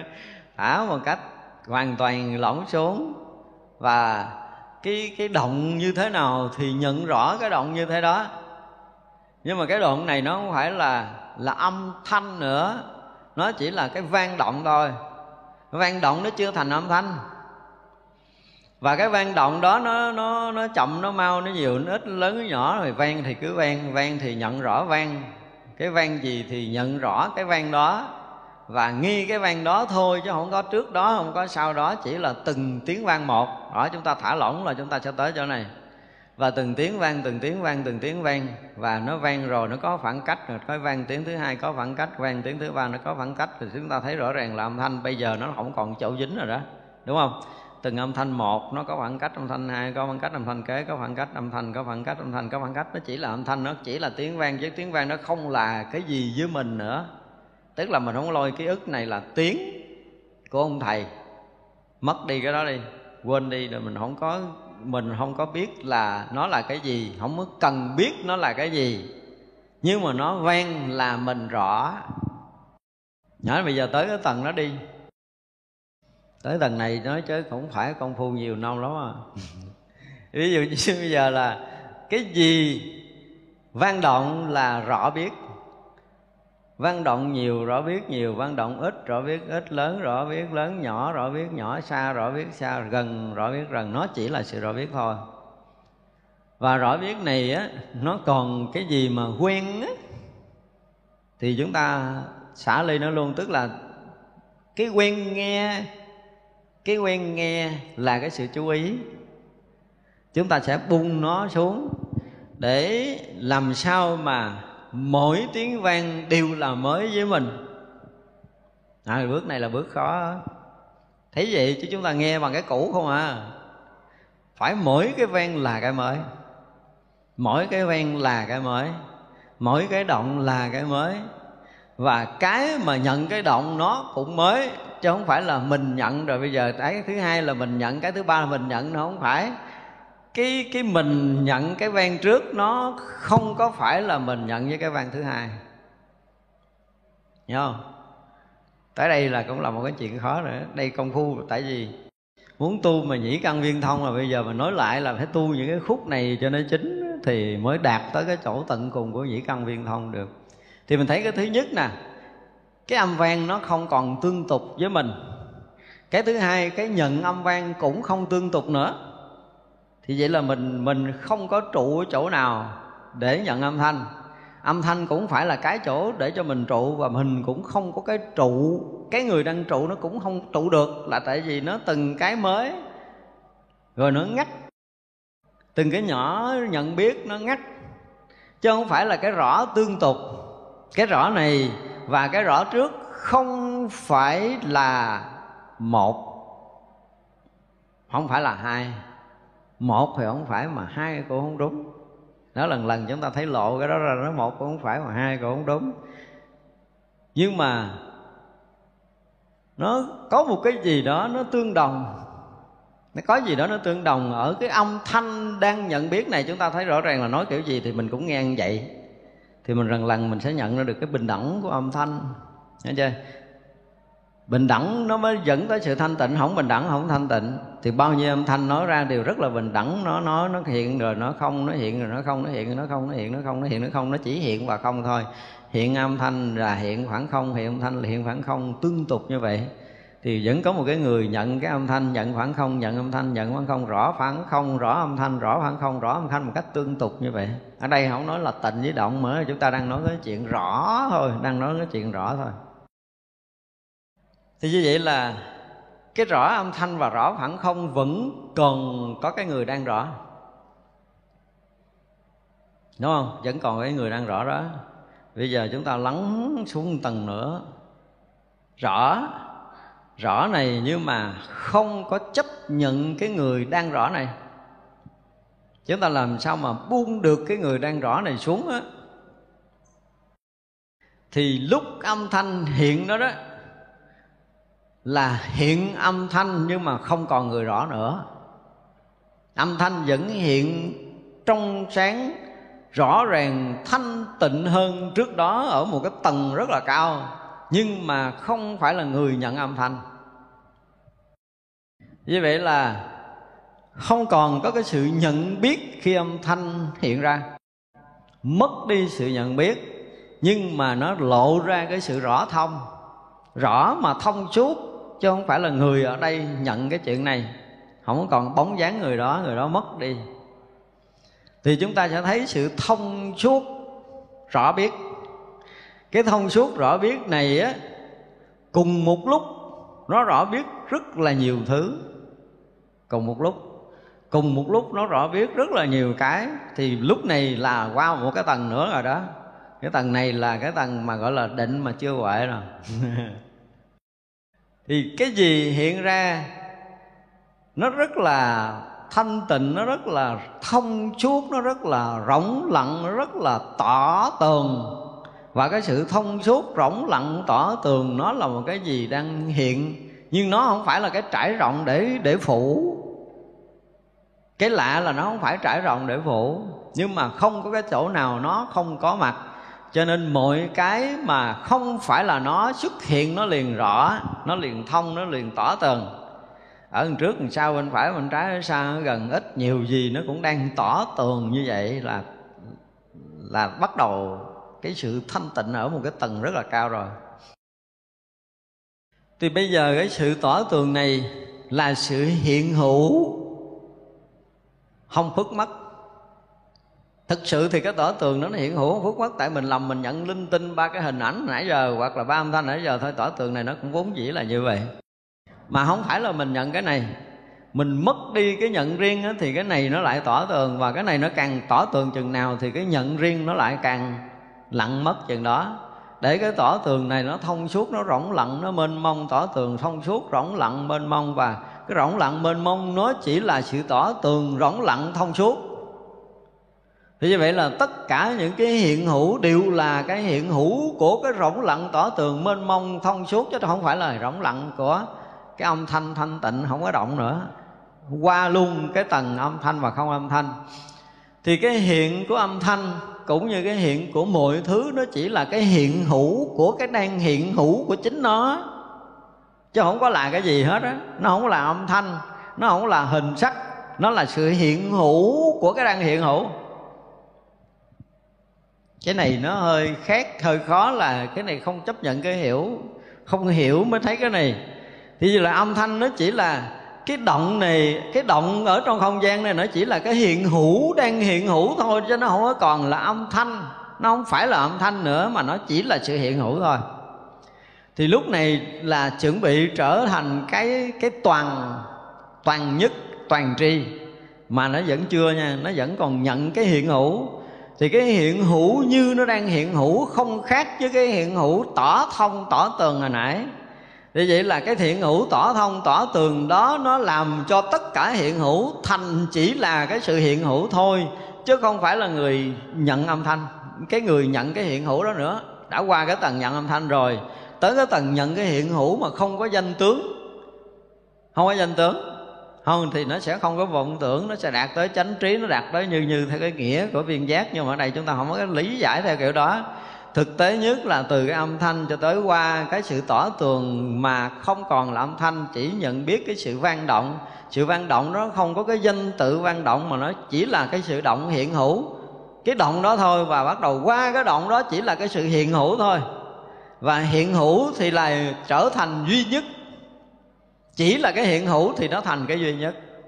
Mà thành cái duy nhất rồi á, thì nó lại là nhất như. Cái nhất như này thì nó trở thành cái rỗng lặng và thông suốt. Thì nó không có thành là hai, không có cái nói ngã, không nói pháp ở đây. Ở đây là họ biến mất luôn, cả ngã lẫn pháp luôn. Thì lúc đó mỗi mỗi hiện hữu chính là cái nhất như của của gì?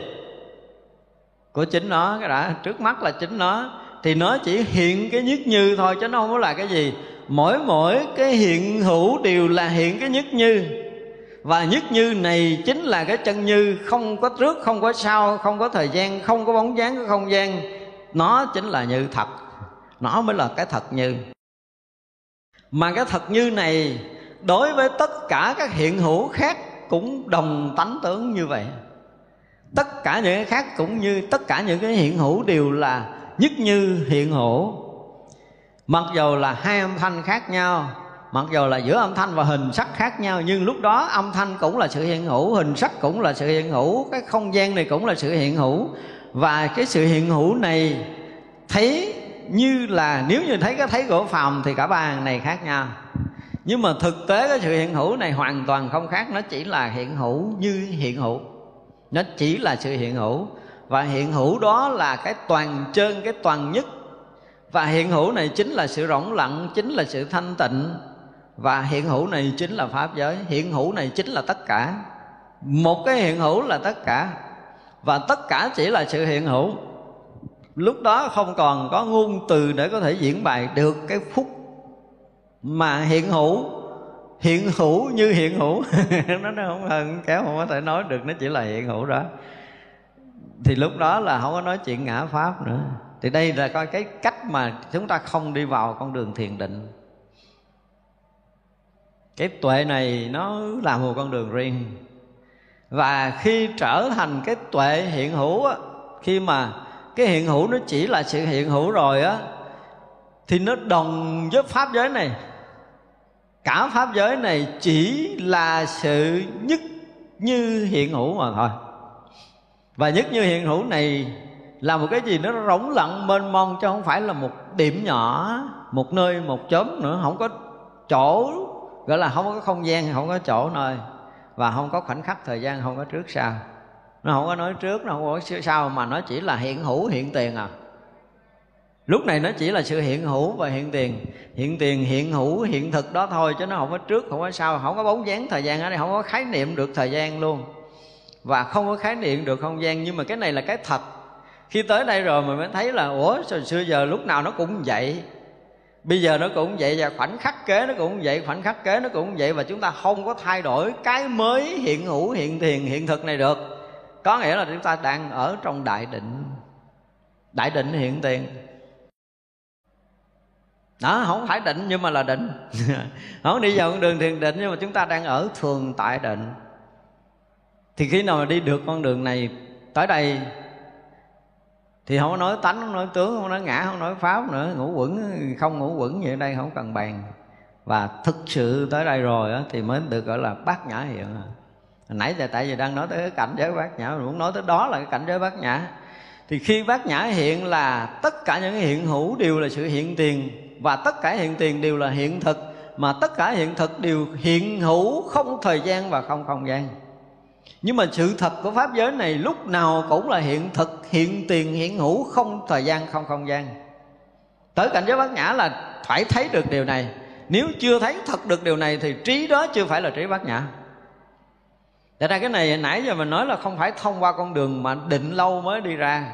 Bởi bây giờ mình nếu như nếu như mà mình thực hiện được tất cả những cái mình nói nãy giờ là mình ở trong cái chân trời hiện hữu, hiện thực, hiện tiền hiện hữu hiện thực, hiện tiền là nhất như là toàn chân, là rỗng lặng, là thanh tịnh, là đại định.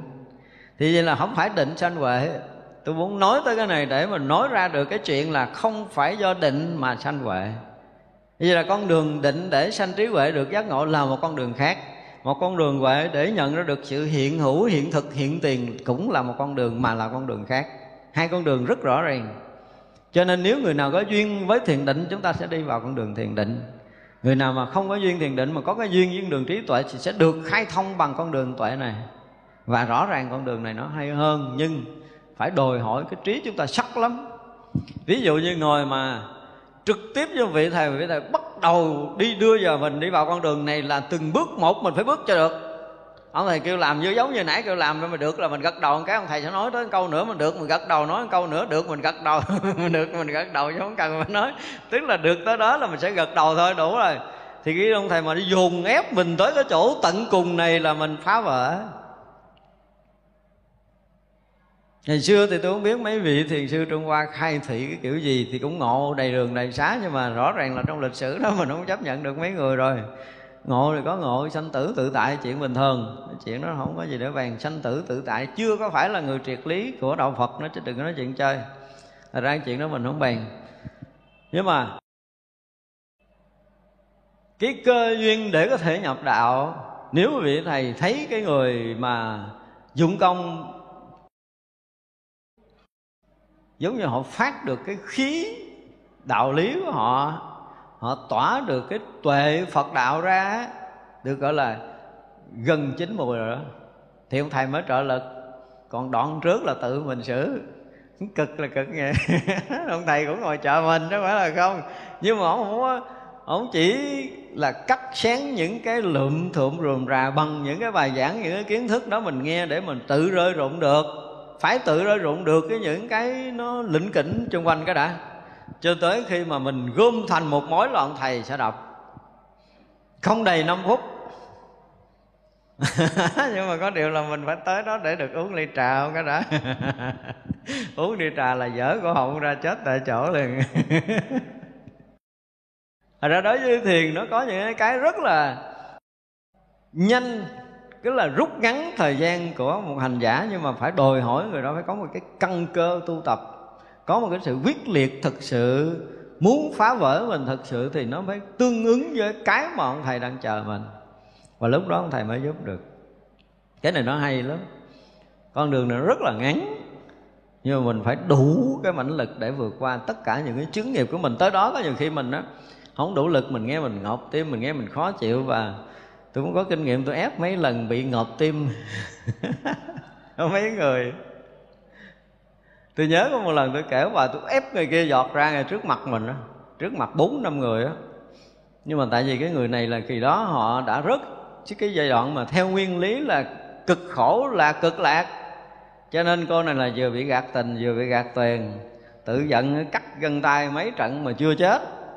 Thì mấy người bạn phật tử mới kêu lúc đó mới kêu mình nói, thầy thầy, sao thầy cứu cô này? Tôi hẹn cho gặp một buổi thầy xế chở tôi xuống cho anh tài xế ngồi chung với bốn năm người đó. Cái này là không hề tưởng tượng đâu. Nguyên bốn người đó nghe hả nó giật ra một cái rung rinh cả cái nhà đang ngồi. Và tôi phiên cô này trước đó đó là cô phật tử kia cứ ờ, uh, phiên là em cứ bỏ qua đời là vô thường thế này kia phiên cổ là cô kia có hiểu đạo cổ phiên thì cô này cổ cũng khóc lóc và cứ đòi tự giận riết vừa ép giọt ra một cái hả là thông hơn vị pháp sư nữa. Nó chị đừng phiên em em thấy hết rồi không có cái gì dính mắt cái gì nó cũng rỗng đặng thanh tịnh liền. Vừa giọt ra là nói chuyện y như là pháp sư liền tại chỗ vậy đó. À, thấy cái sự bình đẳng tuyệt đối không còn khổ không còn vui gì đó. Ra là nói tôi ngồi tôi nghe tôi cười. Nhưng mà khi mà nói hết hứng rồi tôi chỉ nói một câu là đây không phải là cái công phu riêng của cô. Cho nên nếu như cô muốn giữ được cái này thì kể từ bây giờ, đêm nào con có phải lại Phật trước khi ngủ sau khi thức 108 lần cho tôi. Nếu không 10 ngày sau sẽ mất, tức là nó qua được thôi là sau này con sẽ trở lại như cũ. Hỏi nói là, ủa, lại Phật là lại ai thầy? Mới ngon vậy đó, tới bây giờ bình đẳng rồi lại ai nữa? nó tới cái chỗ này nó ghê gớm mà tôi cũng căm họng tôi luôn, chứ tôi nói cái gì bây giờ, tại vì đưa tới cái chỗ này là nó thấy mọi thứ bình đẳng rồi. Cho nên rồi mới cần lại gì tôi nói, không, đó là cái chuyện của cái chỗ mình đang tới, cái lý mình đang thấy, cái đạo mình đang hiểu nhưng mà trên thực tế công phu với tất cả những nghiệp tập dày của mình, một phen cô đã được tuôn đổ chứ không phải là không. Nhưng mà tôi nhìn thấy nó vẫn còn có một cái gì đó nó chưa sạch, cần phải rột rửa nếu mà cô muốn giữ được cái này lâu bền, còn không cô sẽ bị mất sau đó tôi cũng không gặp lại. Nhưng mà nghe mấy tháng sau là cũng khóc bù lu bù la lại. Không phải chuyện của mình. Đó là dùng lực để tôi trấn áp phản phản. Câu thứ chín là giọt ra mất. Cho nên cái lực để mà có thể ép người ta thì không phải là không có, nhưng mà phải đợi là người này có đầy đủ cái thiện căn đó đã. Bây giờ kinh nghiệm rồi. Cái người mà không tu mà ép họ dễ hư lắm. đó đó, tại vì mình muốn người ta thoát khỏi cái khổ liền ngay trước mặt mình. Cho nên dùng tất cả những cái lực để dồn ép. Nhưng mà sau này mình thấy là họ không có sẵn sàng cho cái cái đời sống đạo lý. Họ chưa có sẵn sàng. Và không sẵn sàng thì không nên. Rất là nguy hiểm. Rất là nhiều chuyện trong cuộc đời tôi ép nhiều người lắm nhưng mà cuối cùng không, không ra gì. Ép chuối non chín héo. Thế không có dùng xài được. Thật ra là uh, sau nhiều chục năm thì mình rất là dè dặt khi dồn ép một người. Vẫn phải dồn ép chứ không phải là không. Thỉnh thoảng vẫn có dồn ép một vài người nhưng mà không có dồn tận cùng. Có những người mà mình dồn cho tới đau tim thở không được thì mình dừng lại. Nhiều người lắm chứ không phải không có rõ ràng là tới cái lúc mà mình dùng á là không có còn thở được với tôi đâu.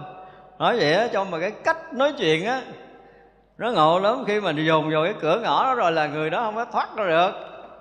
Giống như bị ờ, mình không hiểu về võ thật thôi. Nếu mà nói về võ thật là người ta phá tay phá chân là mình không giống nhất đó thì trong cái lối nói đó, nó cũng phá hết tất cả ngôn ngữ, đầu óc, suy nghĩ, hiểu biết của mình là bị phá chặt chứ không phải không có cách đó tức là cái đủ cái lực thì người ta sẽ phá chặt mình không có còn cựu quậy không còn nhúc nhích hỏi là ử ử ử ử ử không có trả lời được. Hỏi không trả lời được. Và chính cái chỗ mà hết suy nghĩ không còn ngôn ngữ để trả lời mình dùng là vỡ chuyện. Và thiền có cái vui đó. Thế đó là tôi nhớ cái hồi mà năm 87, 88 á sau khi mình à, biết chuyện này rồi là tôi nói chuyện với ông thầy, bây giờ thầy đó ở bên mỹ rồi. Nói chuyện thì người ta nhìn nghe, người ta tưởng hai ông thầy khùng. Tại vì mình thấy cái chỗ này nó nó tuyệt đối là hạnh phúc, phải dùng cái từ gì nó tuyệt đối thanh tịnh không còn cái gì hết á. Mình muốn cho tất cả những người quen biết mình nhận liền cái này để họ sống được hạnh phúc, đúng không? Tôi nói có nhiều khi là tôi muốn trẻ cái não người ta tôi nhét cái này vô để cho họ sống một phút hạnh phúc cũng được nữa tôi mình cũng làm nữa. Hồi đó nó nó, nó nôn đến cái mức độ như vậy. Và hai huynh đệ vọng tưởng là nữa là cất một cái thiền viện là xây như cái thất.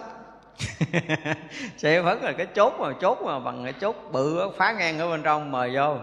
Bây giờ tới hỏi đạo mời vô gài chốt ngang kịch đã ngộ đạo thì bước ra không ngộ đạo thì chết tại chỗ. rồi đó vọng tưởng vui lắm tức là phải dồn cho tới ngộ đạo mới thôi.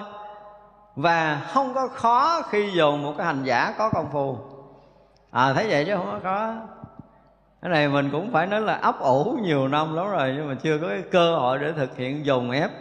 Nhiều lần có ép nhiều người nhưng mà họ chưa có cái đủ cái duyên tức là họ chính chính là nó chưa có chính lắm. Thì thôi cái duyên nó chưa có đủ. Thật ra là đối với cái tuệ bát nhã này á, khi mà chúng ta khai mở được rồi á, thì cái lực của nó kinh khủng lắm. Lúc mà chưa có, mình thấy nó cái chuyện bình thường, giống như mình dụng công, mình tu tập, mình trừ khử vọng niệm. Có nhiều khi mình trừ không sạch, mình khử không hết, rồi vọng nó trở lại là mình thấy mình cũng ấm ức, đúng không? Nhưng mà khi đạt được cái tuệ bát nhã rồi là tự động nó trở thành đại định à nó đại định thực sự chứ, nó không còn động niệm cái gì được ở đâu hết trơn, không còn có bất kỳ một cái lợn cợn lăng tăng nào nữa, nếu muốn định.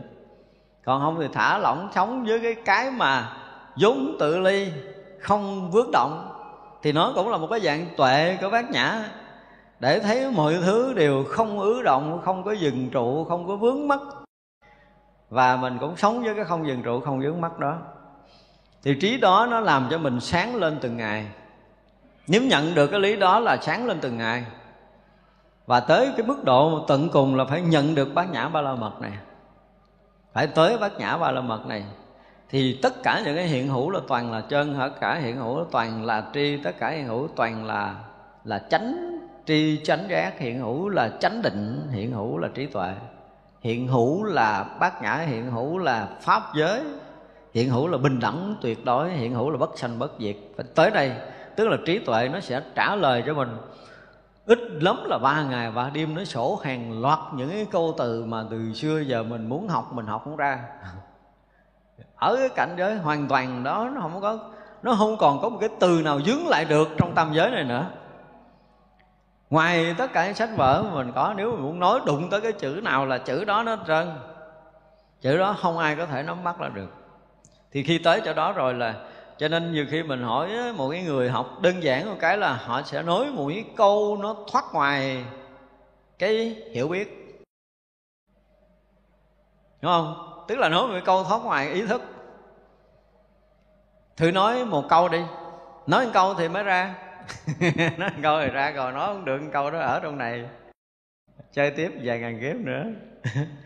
Đó là cái mỗi người mà ra rồi thì họ sẽ có câu lời đó mà họ nói một cái chữ rất là bình thường, mình thấy rõ ràng là không còn có chỗ để có thể nắm đứng lại được. Thiền nó là như vậy. Tại ra là đạt tới cái trí tuệ bát nhã này là nó thông lưu vô ngại. Thì lúc đó là là thường tuệ mà thường định, Thường rõ thông mà thường thanh tịnh. Thanh tịnh mà rõ thông là thấu suốt, là tường tận, là tỏ rõ, là không lầm lẫn, là sáng suốt hoàn toàn á. Và với mắt của người phàm không thấy đâu sẽ nó rực sáng nếu là bằng đêm. Bằng đêm mà mình nhận cái này, cái họ nói sáng nguyên một cái vùng trời còn hơn mặt trời mọc nữa. Và ngay cả ban ngày là nó, nếu mà chúng ta có tinh tí một chút á, mà cái người đó mà vừa tới một cái, mình thấy cái chỗ đó nó sáng hơn ánh sáng ở bên ngoài. Sáng hơn rất là nhiều, sáng một cái vùng rất là lớn. Cho nên định nó cũng sáng, mà tới tuệ này thì sáng còn kinh khủng hơn nữa. Tại nên là toàn sáng rực một cái màu vàng ánh kinh khủng lắm. Tới đó mới được gọi là giác ngộ. Còn không có đạt được như vậy thì cái thấy gì chứ không phải là trí huệ. Cho nên là đến lúc này thì trí huệ ba la mật rồi á. Nhưng mà trí huệ đó nó trở thành quang minh soi khắp pháp giới thật sự đây một cách diễn tả rất là rõ ràng. Tức là nó trở thành ánh sáng soi pháp giới này chứ không phải là không sáng vạn ức bồ tát thành tựu đại nguyện, đều trọn thanh tịnh. Bồ tát thanh tịnh thì ờ, khỏi cần giải thích nữa ha. Trăm vạn bồ tát được đèn trí huệ soi sáng pháp môn. Trí huệ mà dùng đèn cái mình nghe nó có cái gì nhỏ nhỏ không trăm vạn bồ tát đạt được trí huệ hay gì, thấy nó có vẻ nó mênh mông hơn chứ được đèn soi sáng. Tức là khi mà đã giác ngộ rồi á thì tự động mình sẽ thông hết tất cả pháp môn à. Lúc đó không có thiền, không có tịnh, không có mật gì với mình, không có nguyên thủy, không có đại thừa gì hết trơn á. Thì mình sẽ thấy một cái sự, gọi là, thống nhất của Phật giáo rất rõ ràng trong tất cả những lý luận của hệ thống nguyên thủy, đại thừa, thiền tông và tịnh độ cũng như mật tông. Thấy rõ lắm. Thế dĩ mà người này còn binh tông mình, chê tông khác là người đó không có thấy được Phật Pháp. Thấy không có trọn. Tới lúc này là pháp môn nào cũng vậy à. Bây giờ ví dụ muốn mở ra mình dạy tu tịnh độ, Dạy ba năm cũng là lý của tịnh độ, Rõ ràng như vậy mà siêu thoát Chứ không có nghĩa như bây giờ mình đang học. Nó cũng giống như cái lý của của thiền, Lý của Đại Thừa như vậy. Nếu mà nói về lý luận của cái cái cái tịnh độ. Đó cũng dung như hồi trước mình đã nói cái đề tài là lời nguyện thứ 18 của Đức Phật Di Đà đó. Thì rõ ràng là trong lý luận rất là siêu thoát. Nó không bình thường, người tu thiền bình thường hiểu cũng không nổi cho nên là tất cả các pháp môn của đạo Phật khi mà tới đây rồi là nó nó là một, nó là một, nó không có khác.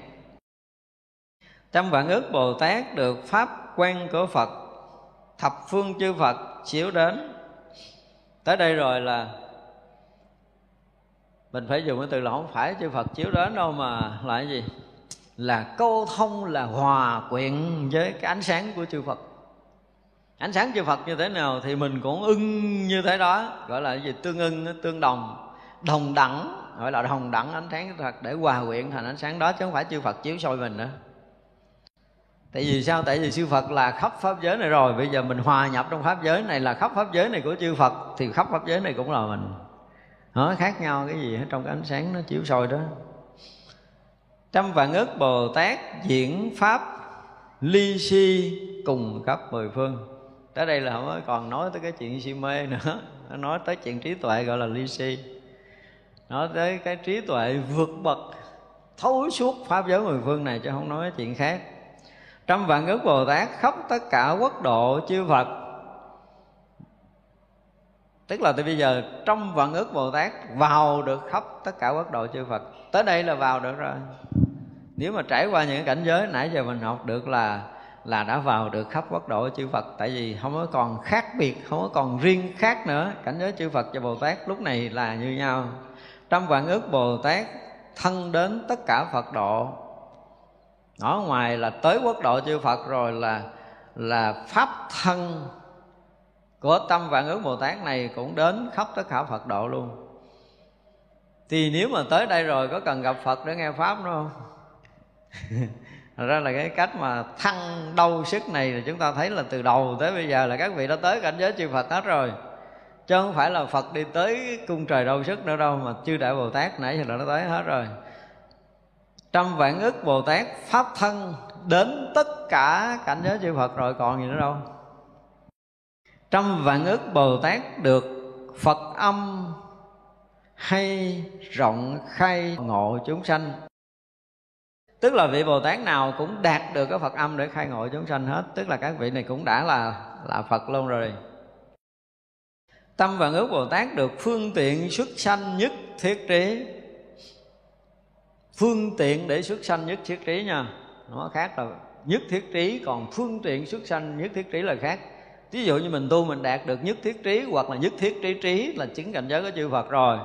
Thì vậy là khi mà đã đạt tới cảnh giới nhất thiết trí trí rồi thì mình tạo cái phương tiện để khai thị chúng sanh đạt được nhất thiết trí. Tức là tất cả các trí có trong pháp giới này như thế nào, thì khi vị bồ tát này khai thị thì cái người được khai thị họ sẽ đạt được tất cả những cái trí tuệ đó, gọi là phương tiện đạt được nhất thiết trí. Mà mình bây giờ mình được học, được hiểu nhưng mà mình không có hiểu hết không hiểu một cách trọn vẹn cái chân lý mà chư Phật đã muốn nói thì được, chưa được gọi là trí. Mà là hiểu thôi, là nhận biết của ý thức thôi. Trí này phải là những cảnh giới tu chứng, chứ không phải là sự nhận hiểu. Phải ra ngoài cái sự nhận hiểu thì mới biết được cái trí tuệ này. Trăm vạn ước bồ tát thành tựu tất cả pháp môn, lúc này thì không có còn pháp môn nào mà không được trong vạn ước Bồ Tát thành tựu pháp trí như vũ tràng có thể hiển thị tất cả Phật pháp. Trí tuệ đã đạt đến cái chỗ giác ngộ tận cùng rồi thì tất cả những cái pháp phương tiện á, có thể hiển thị để cho chúng sanh ngộ đạo thì các vị Bồ Tát cũng đủ. tới đây rồi là không nói chuyện phương tiện bị thiếu khuyết nữa mà là phương tiện viên mãn tròn đầy rồi đó trăm vạn ước bồ tát có thể trọn thị hiện cảnh giới của như lai tức là quá đông rồi, nãy giờ kể là trăm vạn ức, trăm vạn ức không đúng không? Những cái vị bồ tát đều có một hạnh. Và tới đây thì có những cái vị mà đủ sức để hiện cảnh giới của chư phật. Cảnh giới của như lai. Trăm vạn ức, thiên vương cung kính lễ bái. Chúng ta thấy hay không đang đây trăm vạn ức bồ tát thể hiện trọn vẹn cảnh giới như lai. Cắt bắt đầu nói tới chư thiên. Tại vì bồ tát đã thể hiện trọn vẹn cảnh giới như lai, tức là thể hiện cảnh giới phật rồi, không còn bằng nữa. Bồ Tát mà nó hiện cảnh giới Như Lai một cách trọn vẹn là hết chỗ để bàn, hết ngôn ngữ rồi cắt. Thì bây giờ tới là trăm vạn ức thiên vương, tới là các vị vua của các cõi trời cung kính lễ bái. Mấy ông này cũng may mắn nó không được gặp mà trăm vạn ức Bồ Tát và Đức Phật hiện hữu để lễ bái là coi như là một sự may mắn và phước đức rồi. Trăm vạn ức Long Vương nhìn ngắm không nhàm tức là các ờ, các vị long vương cũng nhìn ngắm mà không có lễ bái, tức là thua chư thiên. Chúng ta thấy hai cái cách nói để mình thấy là cái người có phước nó khác, đúng không? Chư thiên chắc chắn là hơn long vương một bậc. Gặp chư bồ tát như vậy là gì? Cung kính lễ bái. Còn mấy thằng cha này là mê để ngắm nhìn thôi. Nó khác nhau. Khác nhau nắm nhìn đâu có phước báo gì. Chư thiên khôn hơn, đúng không? Thấy là kính lễ liền. Cái cách nói là cũng rất là khéo để thấy là hai tầng bậc trí tuệ giống như bây giờ đi chùa chúng ta thấy là vô chùa có nhiều phật tử hả? Vừa vô cổng chùa là bắt đầu sửa soạn, mặc áo tràng, trang nghiêm, rửa mặt, rửa tay, sạch sẽ, lên chánh viện, quỳ lại. Cái có người bạn mình đi, cái chắp tay sao đích coi mình lại kiểu gì. Đúng không? Nó cũng đi chùa với mình, nhưng mà nó coi mình lại kiểu gì thôi, chứ nó không thèm lại. Rồi nó thấy mình lại cái tượng phật nó đâu có gì đâu lại, nó còn thắc mắc, thậm chí nó còn chê mình là, không biết sao mê tính gì đoan đi, mệt quá, đợi mà lại hoài. này không giống mấy ông long dương nữa, ngắm thôi, không có lễ. Trăm vạn ức dạ cho dương chấp tay trên đầu. Họ chấp tay trên đầu cũng là thể hiện cái sự kính ngưỡng, nhưng mà cũng không có lễ lại giống như chư thiên. Thật ra chúng ta thấy nói này để nói gì? Chư thiên rất là thuần thục trong Phật pháp rồi. Cho nên gặp Phật gặp Bồ Tát lại một cách là thoải mái đó, xài một cách rất là hạnh phúc. Còn mấy ông kia ngắm nhìn còn mấy ông này mới quá là chắp tay lên đầu thôi. Dạ so dương là chắp tay lên đầu thôi. Trăm vạn ước càng thác bà vương khởi lòng tịnh tính.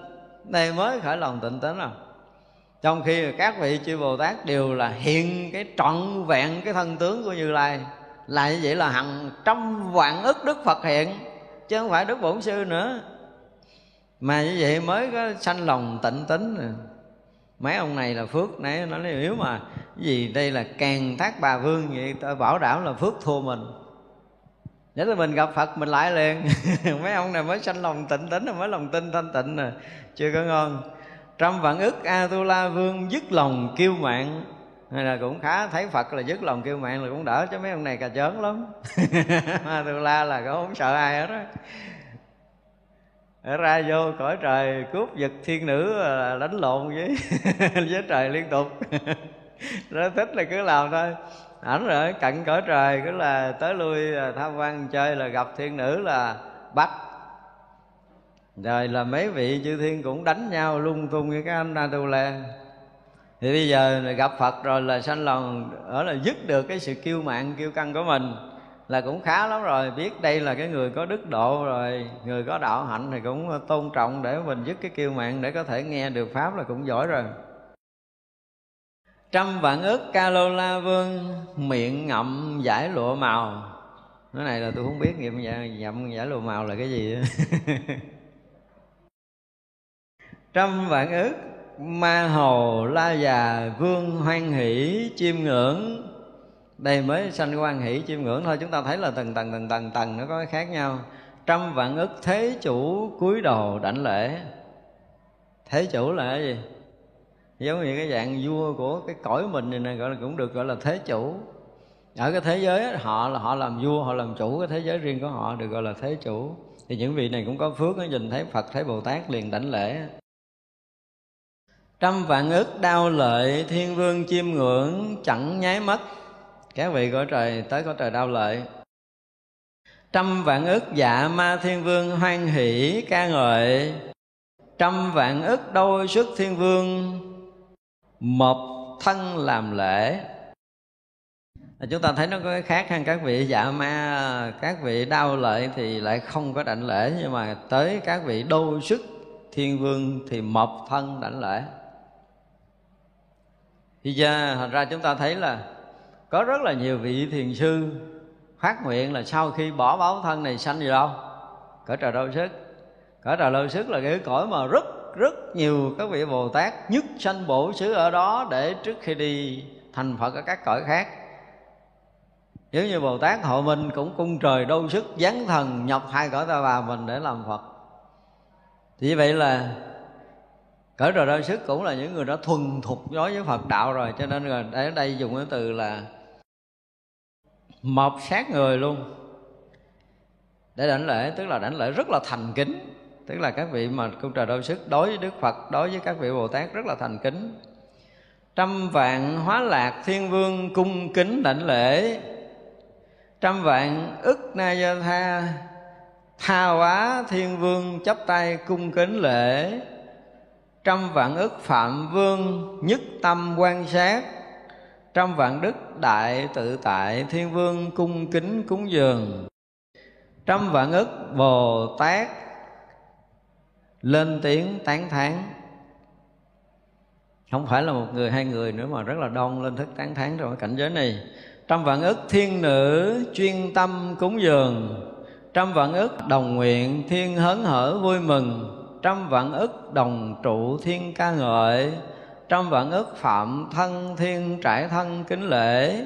Trăm vạn ức phạm thụ thiên chấp tay trên đầu trăm vạn ức phạm chúng thiên hầu hạ xung quanh. Trăm vạn ức đại phạm thiên ca ngợi vô lượng công đức.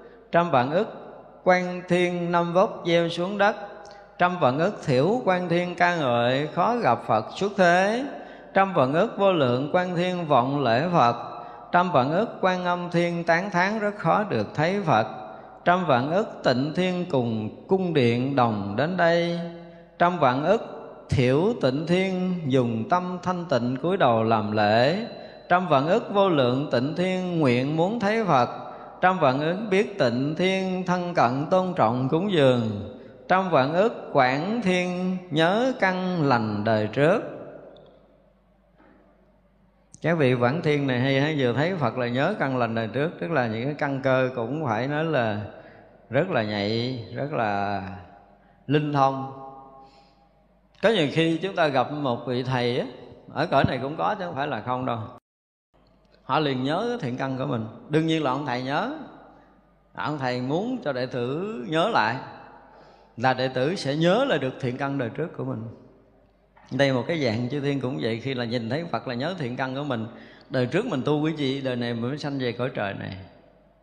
Giống như mình đó là, khi một vị thầy mà muốn cho mình thấy được cái thiện căn để có được cái cái tính tâm sâu á, thì vị thầy vừa gặp mình, có một cái gì đó, thì mình tự động mình cảm thấy mình bị ờ, giống như bị chấn động gì gì đó, cái mình nhớ lại cái duyên xưa học đạo của mình để độ mình sanh tính tâm. Nhớ mà nhớ rõ nữa. Có những vị cho mình nằm mộng thấy cái duyên trước học đạo. Nhưng mà nằm mộng thì đa phần là những người không tính tâm nhiều. Ở đây mà quý vị quản thiên nhớ lại căn lành đời trước của mình là một trong những người cũng nhạy cảm về căn cơ. Trăm vạn ức thiểu quan thiên, sanh quan niệm hy hữu đối với như lai trăm vạn ức vô lượng quản thiên quyết định tôn trọng sanh các nghiệp lành. Khi tôi thấy chư Phật là sanh nghiệp lành đó là cái, cũng là cái phước đó. Nhiều khi ờ, mình gần gũi một cái vị ờ, thiện tri thức mà cái nghiệp mình nó nặng á, thì mình không có sanh cái nghiệp lành được đâu. Vì khi mình ở gần thiện tri thức mà mình cũng ganh tị, mình cũng hơn thua, mình cũng ờ, chấp ngã, mình cũng bảo thủ, mình không có sanh nghiệp lành được trong khi vừa gặp thiện tri thức là mình biết cái vị này thanh tịnh có thể dẫn dắt mình đạt nội giải thoát, mình phải sanh thiện căn. Nếu mà không sanh thiện căn thì không có theo được thiện tri thức lâu dài. Cho nên là phải phát khởi cái thiện căn, phát khởi nghiệp lành để mới có thể thân cận tiếp tục thiện tri thức. Chứ nếu không mình bị mất cái phước á. Cái duyên lành gần gũi thiện tri thức là rất là khó. Phải nói là hàng hà sa số kiếp mới có thể thân cận gần gũi một thiện tri thức mà mình không phát khởi thiện căn, mình không phát khởi nghiệp lành, nó hết hết nhanh lắm. Và như vậy là mình không còn thân cận gần gũi nữa, là mình không có cơ duyên để học chánh pháp nữa, mất cơ hội. Thật ra các vị này là, các vị rất là hay trăm vạn vô lượng quảng thiên quyết định tôn trọng và sanh các nghiệp lành. Đây là một điều rất là đặc biệt, đây là cũng là một cái cách dạy mình dù là ở cái cõi cõi thiên nhưng mà khi gặp phật gặp chánh pháp rồi là quyết định để sanh nghiệp lành. Nghĩa là đóng cửa nghiệp ác. Đó là đúng nghĩa là đóng cửa không có còn sanh nghiệp ác nữa. Không còn gân thua không còn ganh hờn không còn xa sánh không còn ganh tị không còn à, à, phiền hận không còn vô dối không còn lười mỏi nữa. Tất cả những cái gì đều phải hướng về nghiệp lành để mà sinh khởi chứ không còn cái chuyện lười mỏi giải đãi trong công phu nữa trăm vạn ức quảng quả thiên cuối mình cung kính, trăm vạn ức vô phiền thiên tính căn kiên cố kính lễ tâm vạn ức vô nhiệt thiên chắp tay niệm phật lòng không mỗi nàm trăm vạn ức thiện kiến thiên đảnh lễ, trăm vạn ức thiện hiện thiên mãi nhớ cúng dường phật trăm vạn ức sắc cứu cánh thiên kính lễ, trăm vạn ức chư thiên đều rất hoan hỷ lên tiếng tán thán. Trăm vạn ức chư thiên đều khéo tư duy để trang nghiêm. Trăm vạn ức bồ tát thiên hộ trì phật tòa không ngớt trang nghiêm. Trăm vạn ức hoa thủ bồ tát rải tất cả thứ hoa. Trăm vạn ức hương thủ bồ tát rải tất cả thứ hương trăm vạn ức mạng thủ bồ tát rải tất cả tràng hoa. Trăm vạn ức y thủ bồ tát rải tất cả thứ y phục. Trăm vạn ức cái thủ bồ tát rải tất cả thứ lọng trăm vạn ức tràng thủ bồ tát rải tất cả thứ tràng. Trăm vạn ức phan thủ bồ tát rải tất cả thứ phan. Trăm vạn ức bủ thủ bồ tát rải tất cả thứ bủ trăm vạn ức trang nghiêm thủ bồ tát rải tất cả đồ trang nghiêm trăm vạn ức thiên tử đến dưới vũ tòa. Trăm vạn ức thiên tử cùng cung điện đồng đến đây với tâm tịnh tính. Hồi xưa chúng ta thấy hay á. Chúng ta thấy có một cái cõi chư thiên là trăm vạn ức thiên tử cùng cung điện đồng đến. Tại vì ví dụ như mình đi tới chùa, cái mình à, ngủ chùa, nhưng mà các vị mang cái nhà mình đi, tới đây ngủ nhà mình. Chúng ta thấy cái pháp hội nó rộng đến độ mà mà chư thiên mang cung điện mình theo. Mình không biết là cái cung điện cái kiểu gì nhưng mà mình biết là cái phước của mình đó không? Ý là muốn nói là cái gì? Cái người đó cái phước báo tới đâu thì đi đâu phải có cái gì. À, nơi ăn chốn ở đàng hoàng được gọi là cung điện cung điện. Thì vậy là có những người có phước họ tới chỗ đó liền hiện cung điện đẹp để cho họ ngự và thậm chí họ mang cung điện đẹp tới đây để họ dân cúng Đức Phật nữa. Đức Phật chỉ thọ nhận thôi chứ Đức, Đức Phật chỉ là gì đó nhận giống như là mình à, nhận rồi chú nguyện thôi chứ không lẽ Đức Phật à, đai cung điện Đức Phật cũng vô ở. Có những cung điện cõi trời Đức Phật nhận nhưng mà Đức Phật cũng không có ở trong đó rồi à, hồi hướng lại cho thiên tử ở. Nhưng mà ở đây rất là hai trăm vạn thiên tử mang cái vũ tòa của mình tới nè mang cung điện mình tới luôn tức là đi đâu mang cái tòa ngồi theo luôn. Giống như mình đi đâu mình xách cái gì cái cái bộ đoàn cái tọa cũ á. Trăm vạn ức sanh quý thiên tử dùng thân gìn giữ vũ tòa. Có những người đó là nãy giờ chúng ta thấy là có những vị hoa thủ thì là rải hoa tràng thủ thì dân tràng phan thủ thì dân phan đúng không? Mà như vậy là trăm vạn ước bồ tát làm cái việc này. Thành ra là mình thấy uh, nếu mà nói về tổ chức thì thôi cái tổ chức này là kinh khủng đúng không? Trăm vạn ước người rải qua trăm ngàn ước người tràn phan trăm ngàn ước người rải lụa trăm ngàn ước người bủa mây trăm vạn ước người à, à, quét dọn. Bây giờ trăm vạn ước người gìn giữ cái tòa không có bị rung rinh. À, có một cái loại người như vậy. Sanh ví bồ thiên tử dùng thân để gìn giữ bổ tòa. Thật ra là chúng ta thấy có một số cái hình chụp mà có những người mà đứng khung để giữ vũ tòa. Có những chỗ họ họ trang trí cái vũ như vậy là chắc có lẽ là đọc ở đây. Mà đó là những cái vị sanh quý thiên tử chứ không phải là người bình thường á. Phải lấy cái thân mình để giữ cái vũ tòa cho chư Phật và Bồ Tát ngồi. Chứ không có phải ngồi ở trên tòa để nghe pháp nữa. Thì đây là cái sự phân công ở một cái tổ chức này, nếu mình tưởng tượng cái tổ chức này là nơi gây gốm cả cái pháp giới này, chứ không phải là một cái cái cung điện nhỏ. Trăm vạn ức quán đảnh thiên tử, cả thân gìn giữ vũ tòa. Sanh quý và quán đảnh thiên tử đều dùng cái thân để gìn giữ vũ tòa. Tâm vạn ức quán đảnh thiên tử cả thân gìn giữ vũ tòa. Trăm vạn ức tư duy bồ tát cung kính tư duy trăm vạn ức sinh quý bồ tát phát tâm thanh tịnh. Trăm vạn ức bồ tát sáu căn vui đẹp. Trăm vạn ức bồ tát thâm tâm thanh tịnh. Trăm vạn ức bồ tát tính giải thanh tịnh. Trăm vạn ức bồ tát ba nghiệp thanh tịnh.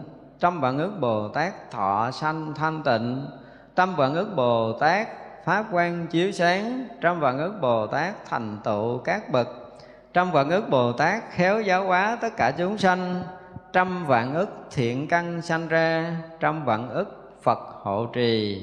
Trăm vạn đức phước viên mãn, trăm vạn ức đại nguyện nghiêm khiết. Trăm vạn ức hạnh lành sanh khởi, trăm vạn ức tâm thù thắng làm thanh tịnh. Trăm vạn ức pháp lành kiên cố, trăm vạn ức thần lực thị hiện. Trăm vạn đức công đức làm thành trăm vạn ức pháp tán thán để ca ngợi. Chúng ta thấy bắt đầu à, các vị bồ tát à, thể hiện à, cái à, công hạnh của mình bắt đầu từ trăm vạn ức bồ tát rồi.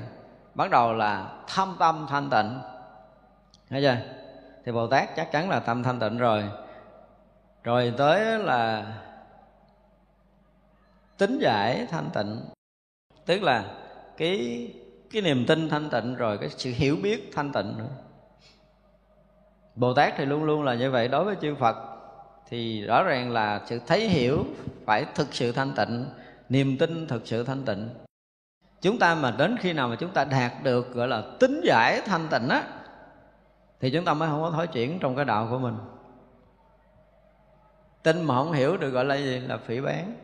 Không? cho nên dùng cái từ là tính giải, tức là vừa tin mà vừa hiểu thì mới gọi là chánh tính. Tin mà không hiểu là mê tín. Cho nên là tôi tin lắm tôi tin lắm hỏi tin gì không biết làm mê tín. À, nhưng mà mình tin cái đó mà. Muốn nói tôi tin cái gì là tôi sẽ nói cho nghe. Cho nên là có tính giải thì mới được gọi là chánh kiến. Đây là một trong những cái mà chúng ta phải hiểu nhưng mà các vị bồ tát là tính giải thanh tịnh nữa tức là vừa tin vừa có cái sở chứng, sở đắc trong cảnh giới thanh tịnh, cho nên đủ cái kiến giải, đủ kiến thức về cái chỗ thanh tịnh của chư phật. Tin đến chỗ thanh tịnh tuyệt đối của chư phật và hiểu đến cái chỗ đó một cách tận cùng. Chứng tới cảnh giới đó mới được gọi là tính giải thanh tịnh được. Chúng ta tin nhưng mà chưa có giải định nói là thanh tịnh. Đúng không? Đối với phật pháp hỏi có tin không? Tin ở tin sao? Giải cho mình nghe là nói hồi, không biết đi đâu, về đâu. Đúng không? Còn ở đây là tính giải mà thanh tịnh là một điều rất là khó. Chỉ có những người giác ngộ mới được gọi là tính giải thanh tịnh thôi. Chúng ta có thể tin, chúng ta có thể hiểu, nhưng mà thanh tịnh thì chúng ta chưa chắc có. Như bồ tát là phải tính giải thanh tịnh một cách thực sự. Rồi ờ, ở đây không nói chữ ba nghiệp thanh tịnh là bồ tát thì thanh tịnh tuyệt đối rồi, không ba nghiệp thân khẩu ý nữa không biết đây sao chim vô ba ba nghiệp thanh tịnh nó thành thừa. Trăm vạn ức bồ tát thọ sanh tự tại. Không có từ thọ sanh đâu đó nha. Mà phải dùng từ là quá sanh đó tại vì đó là các vị muốn đi cỡ nào đi à. Không có thọ sanh là bị sanh như mình mới gọi là thọ sanh à. Còn các vị tự tại sanh tử rồi không có thọ sanh muốn quá sanh cõi nào, quá sanh cõi đó để cứu độ chúng sanh chứ không có vụ là thọ sanh nữa. Trăm vạn ức bồ tát quan chiếu sáng. Bồ tát là pháp quan chiếu sáng là không cần phải nhắc lại. Trăm vạn ức bồ tát thành tựu các bậc. Đó. Những cái ví dụ như là cái gì? Thập tính là thập trụ, thập hạnh, thập hội hướng, thập địa, đúng không? Thì vậy là tất cả những cái bậc này, các vị này thành tựu hết thì khi hết thập địa mới qua đẳng giác và diệu giác, mới thành phật, thì các vị bồ tát là luôn luôn đi vào con đường phật pháp để độ sanh thì thăng tiến cái công phu tâm linh của mình. Và đi sâu vào tất cả những cái tầng bậc tu chứng của các vị bồ tát là các vị này trải qua hết. Nói vậy á, không có vượt bậc được một bậc nào ở trong tâm giới này cả. Tại đó ví dụ như nhiều khi mình à, thấy một người bạn của mình hồi xưa, nó cũng tu chung mình chẳng có gì học cũng dốt cái mồ, không có biết chữ gì hết rồi ngồi thiền cũng làm biến tụng kinh cũng làm biến bằng thời gian sao nó thuyết pháp được? Thì người ta nói là tại ông này không đúng ngộ ông này cũng vượt bậc không có vượt. Chuyện này người ta học mấy ngàn kiếp rồi. Bây giờ nó nói là nói cái chuyện đã từng tu đã từng học. Mặc dầu đời này ta không có tu rồi cái chuyện tu của đời này cũng chẳng có gì để cần tu nữa. Và tới cái độ mà không có còn cái gì để tu nữa là người ta đã tu cái chuyện này xong mấy ngàn kiếp trước rồi. Thì đời này người ta lại, gọi là, khôi phục lại cái công phu cũ để họ có thể tiếp tục độ sanh. Họ đến đây để độ sanh chứ đến đây không phải là học để tu nữa. Còn những người mà chưa có từng tu chứng thì bắt buộc phải tu để thứ bậc công phu thăng tiến. Không thể nào vượt bậc được đâu, nói vậy chứ không có vượt bậc được đâu không có chứng tu đà hoàng thì không tư đà hàm, mà không chứng tư đà hàm thì không thể chứng a na hàm mà không chứng a hàm thì không tới a la hán đó, không phải là tự nhiên tu cái rạc cái thành a la hán được đâu. Nhưng mà có những vị là họ đã chứng a la hán rồi. Đời này họ đi họ dốc cục đá, họ té rồi chứng a la hán trở lại nó ông này không công phu gì tự nhiên chứng thánh. Nên là người này đốn ngộ không phải. Họ ngộ lâu lắm rồi, giờ họ tái lai lại để họ ngộ tiếp thôi có thầy, không thầy, họ cũng tự ngộ. Chuyện này thì quá rõ rồi. Cho nhưng mà đối với những cái thứ bậc, những cái tầng bậc tu chứng là dứt phát mọi người phải đi qua cho tới địa vị phật. Không bỏ qua cái nào đâu. Không được bỏ qua một thứ lớp nào. Cho nên là trải qua từ đời này qua tới kiếp nọ, mỗi một đời là phá một tầng vọng tưởng, thăng tiến một tầng bậc tâm linh chứng một cái tầng bậc thánh hiền là phải trải qua như vậy không có làm biến được. Hồi xưa mình cũng nghĩ làm biến lâu lâu mình cũng có đầu với vách tường cho ngộ đạo, đặng vượt bực khỏi tu. Nhưng giờ không được đâu. Phải thứ bực đàng hoàng không có dẫn chơi. Đời này mình không chứng là đời sau phải chứng. Đời này chưa chứng à, tu đàng hoàng thì đời sau phải chứng tu đàng hoàng. Chứ mà đời này không chứng tu đàng hoàng mà đòi đời sau chứng a la hán là không có chuyện này. Phải thứ nên nhớ điều này cho nên đừng có cẩu thả trong công phu nữa. Ai mà trước giờ cô làm biến rồi cứ đợi mà tôi ngộ đạo là tôi không có thèm công phu. Thì cái chuyện ngộ đạo không công phu của đời này chứ mấy đời trước cũng công phu rồi, thì đời này mới được gọi là ngộ đạo, không công phu. Thành ra là tất cả những cái thứ bậc chúng ta phải từng bước tu chứng. Nói thiền đốn ngộ, đốn tu, đốn chứng là cái lối nói của cái người đã tu quá lâu rồi đời này không có thèm làm gì nữa, họ cũng có thể đốn ngộ, đốn tu, đốn chứng. Nhưng mình thì không thể được. Đây là điều mà chúng ta phải biết. Thôi chắc chúng ta học tới đây, chúng ta nghỉ ha. Thì sao mình sẽ học tiếp. Gì chắp tay hồi hướng chúng ta nhỉ chúa sanh vô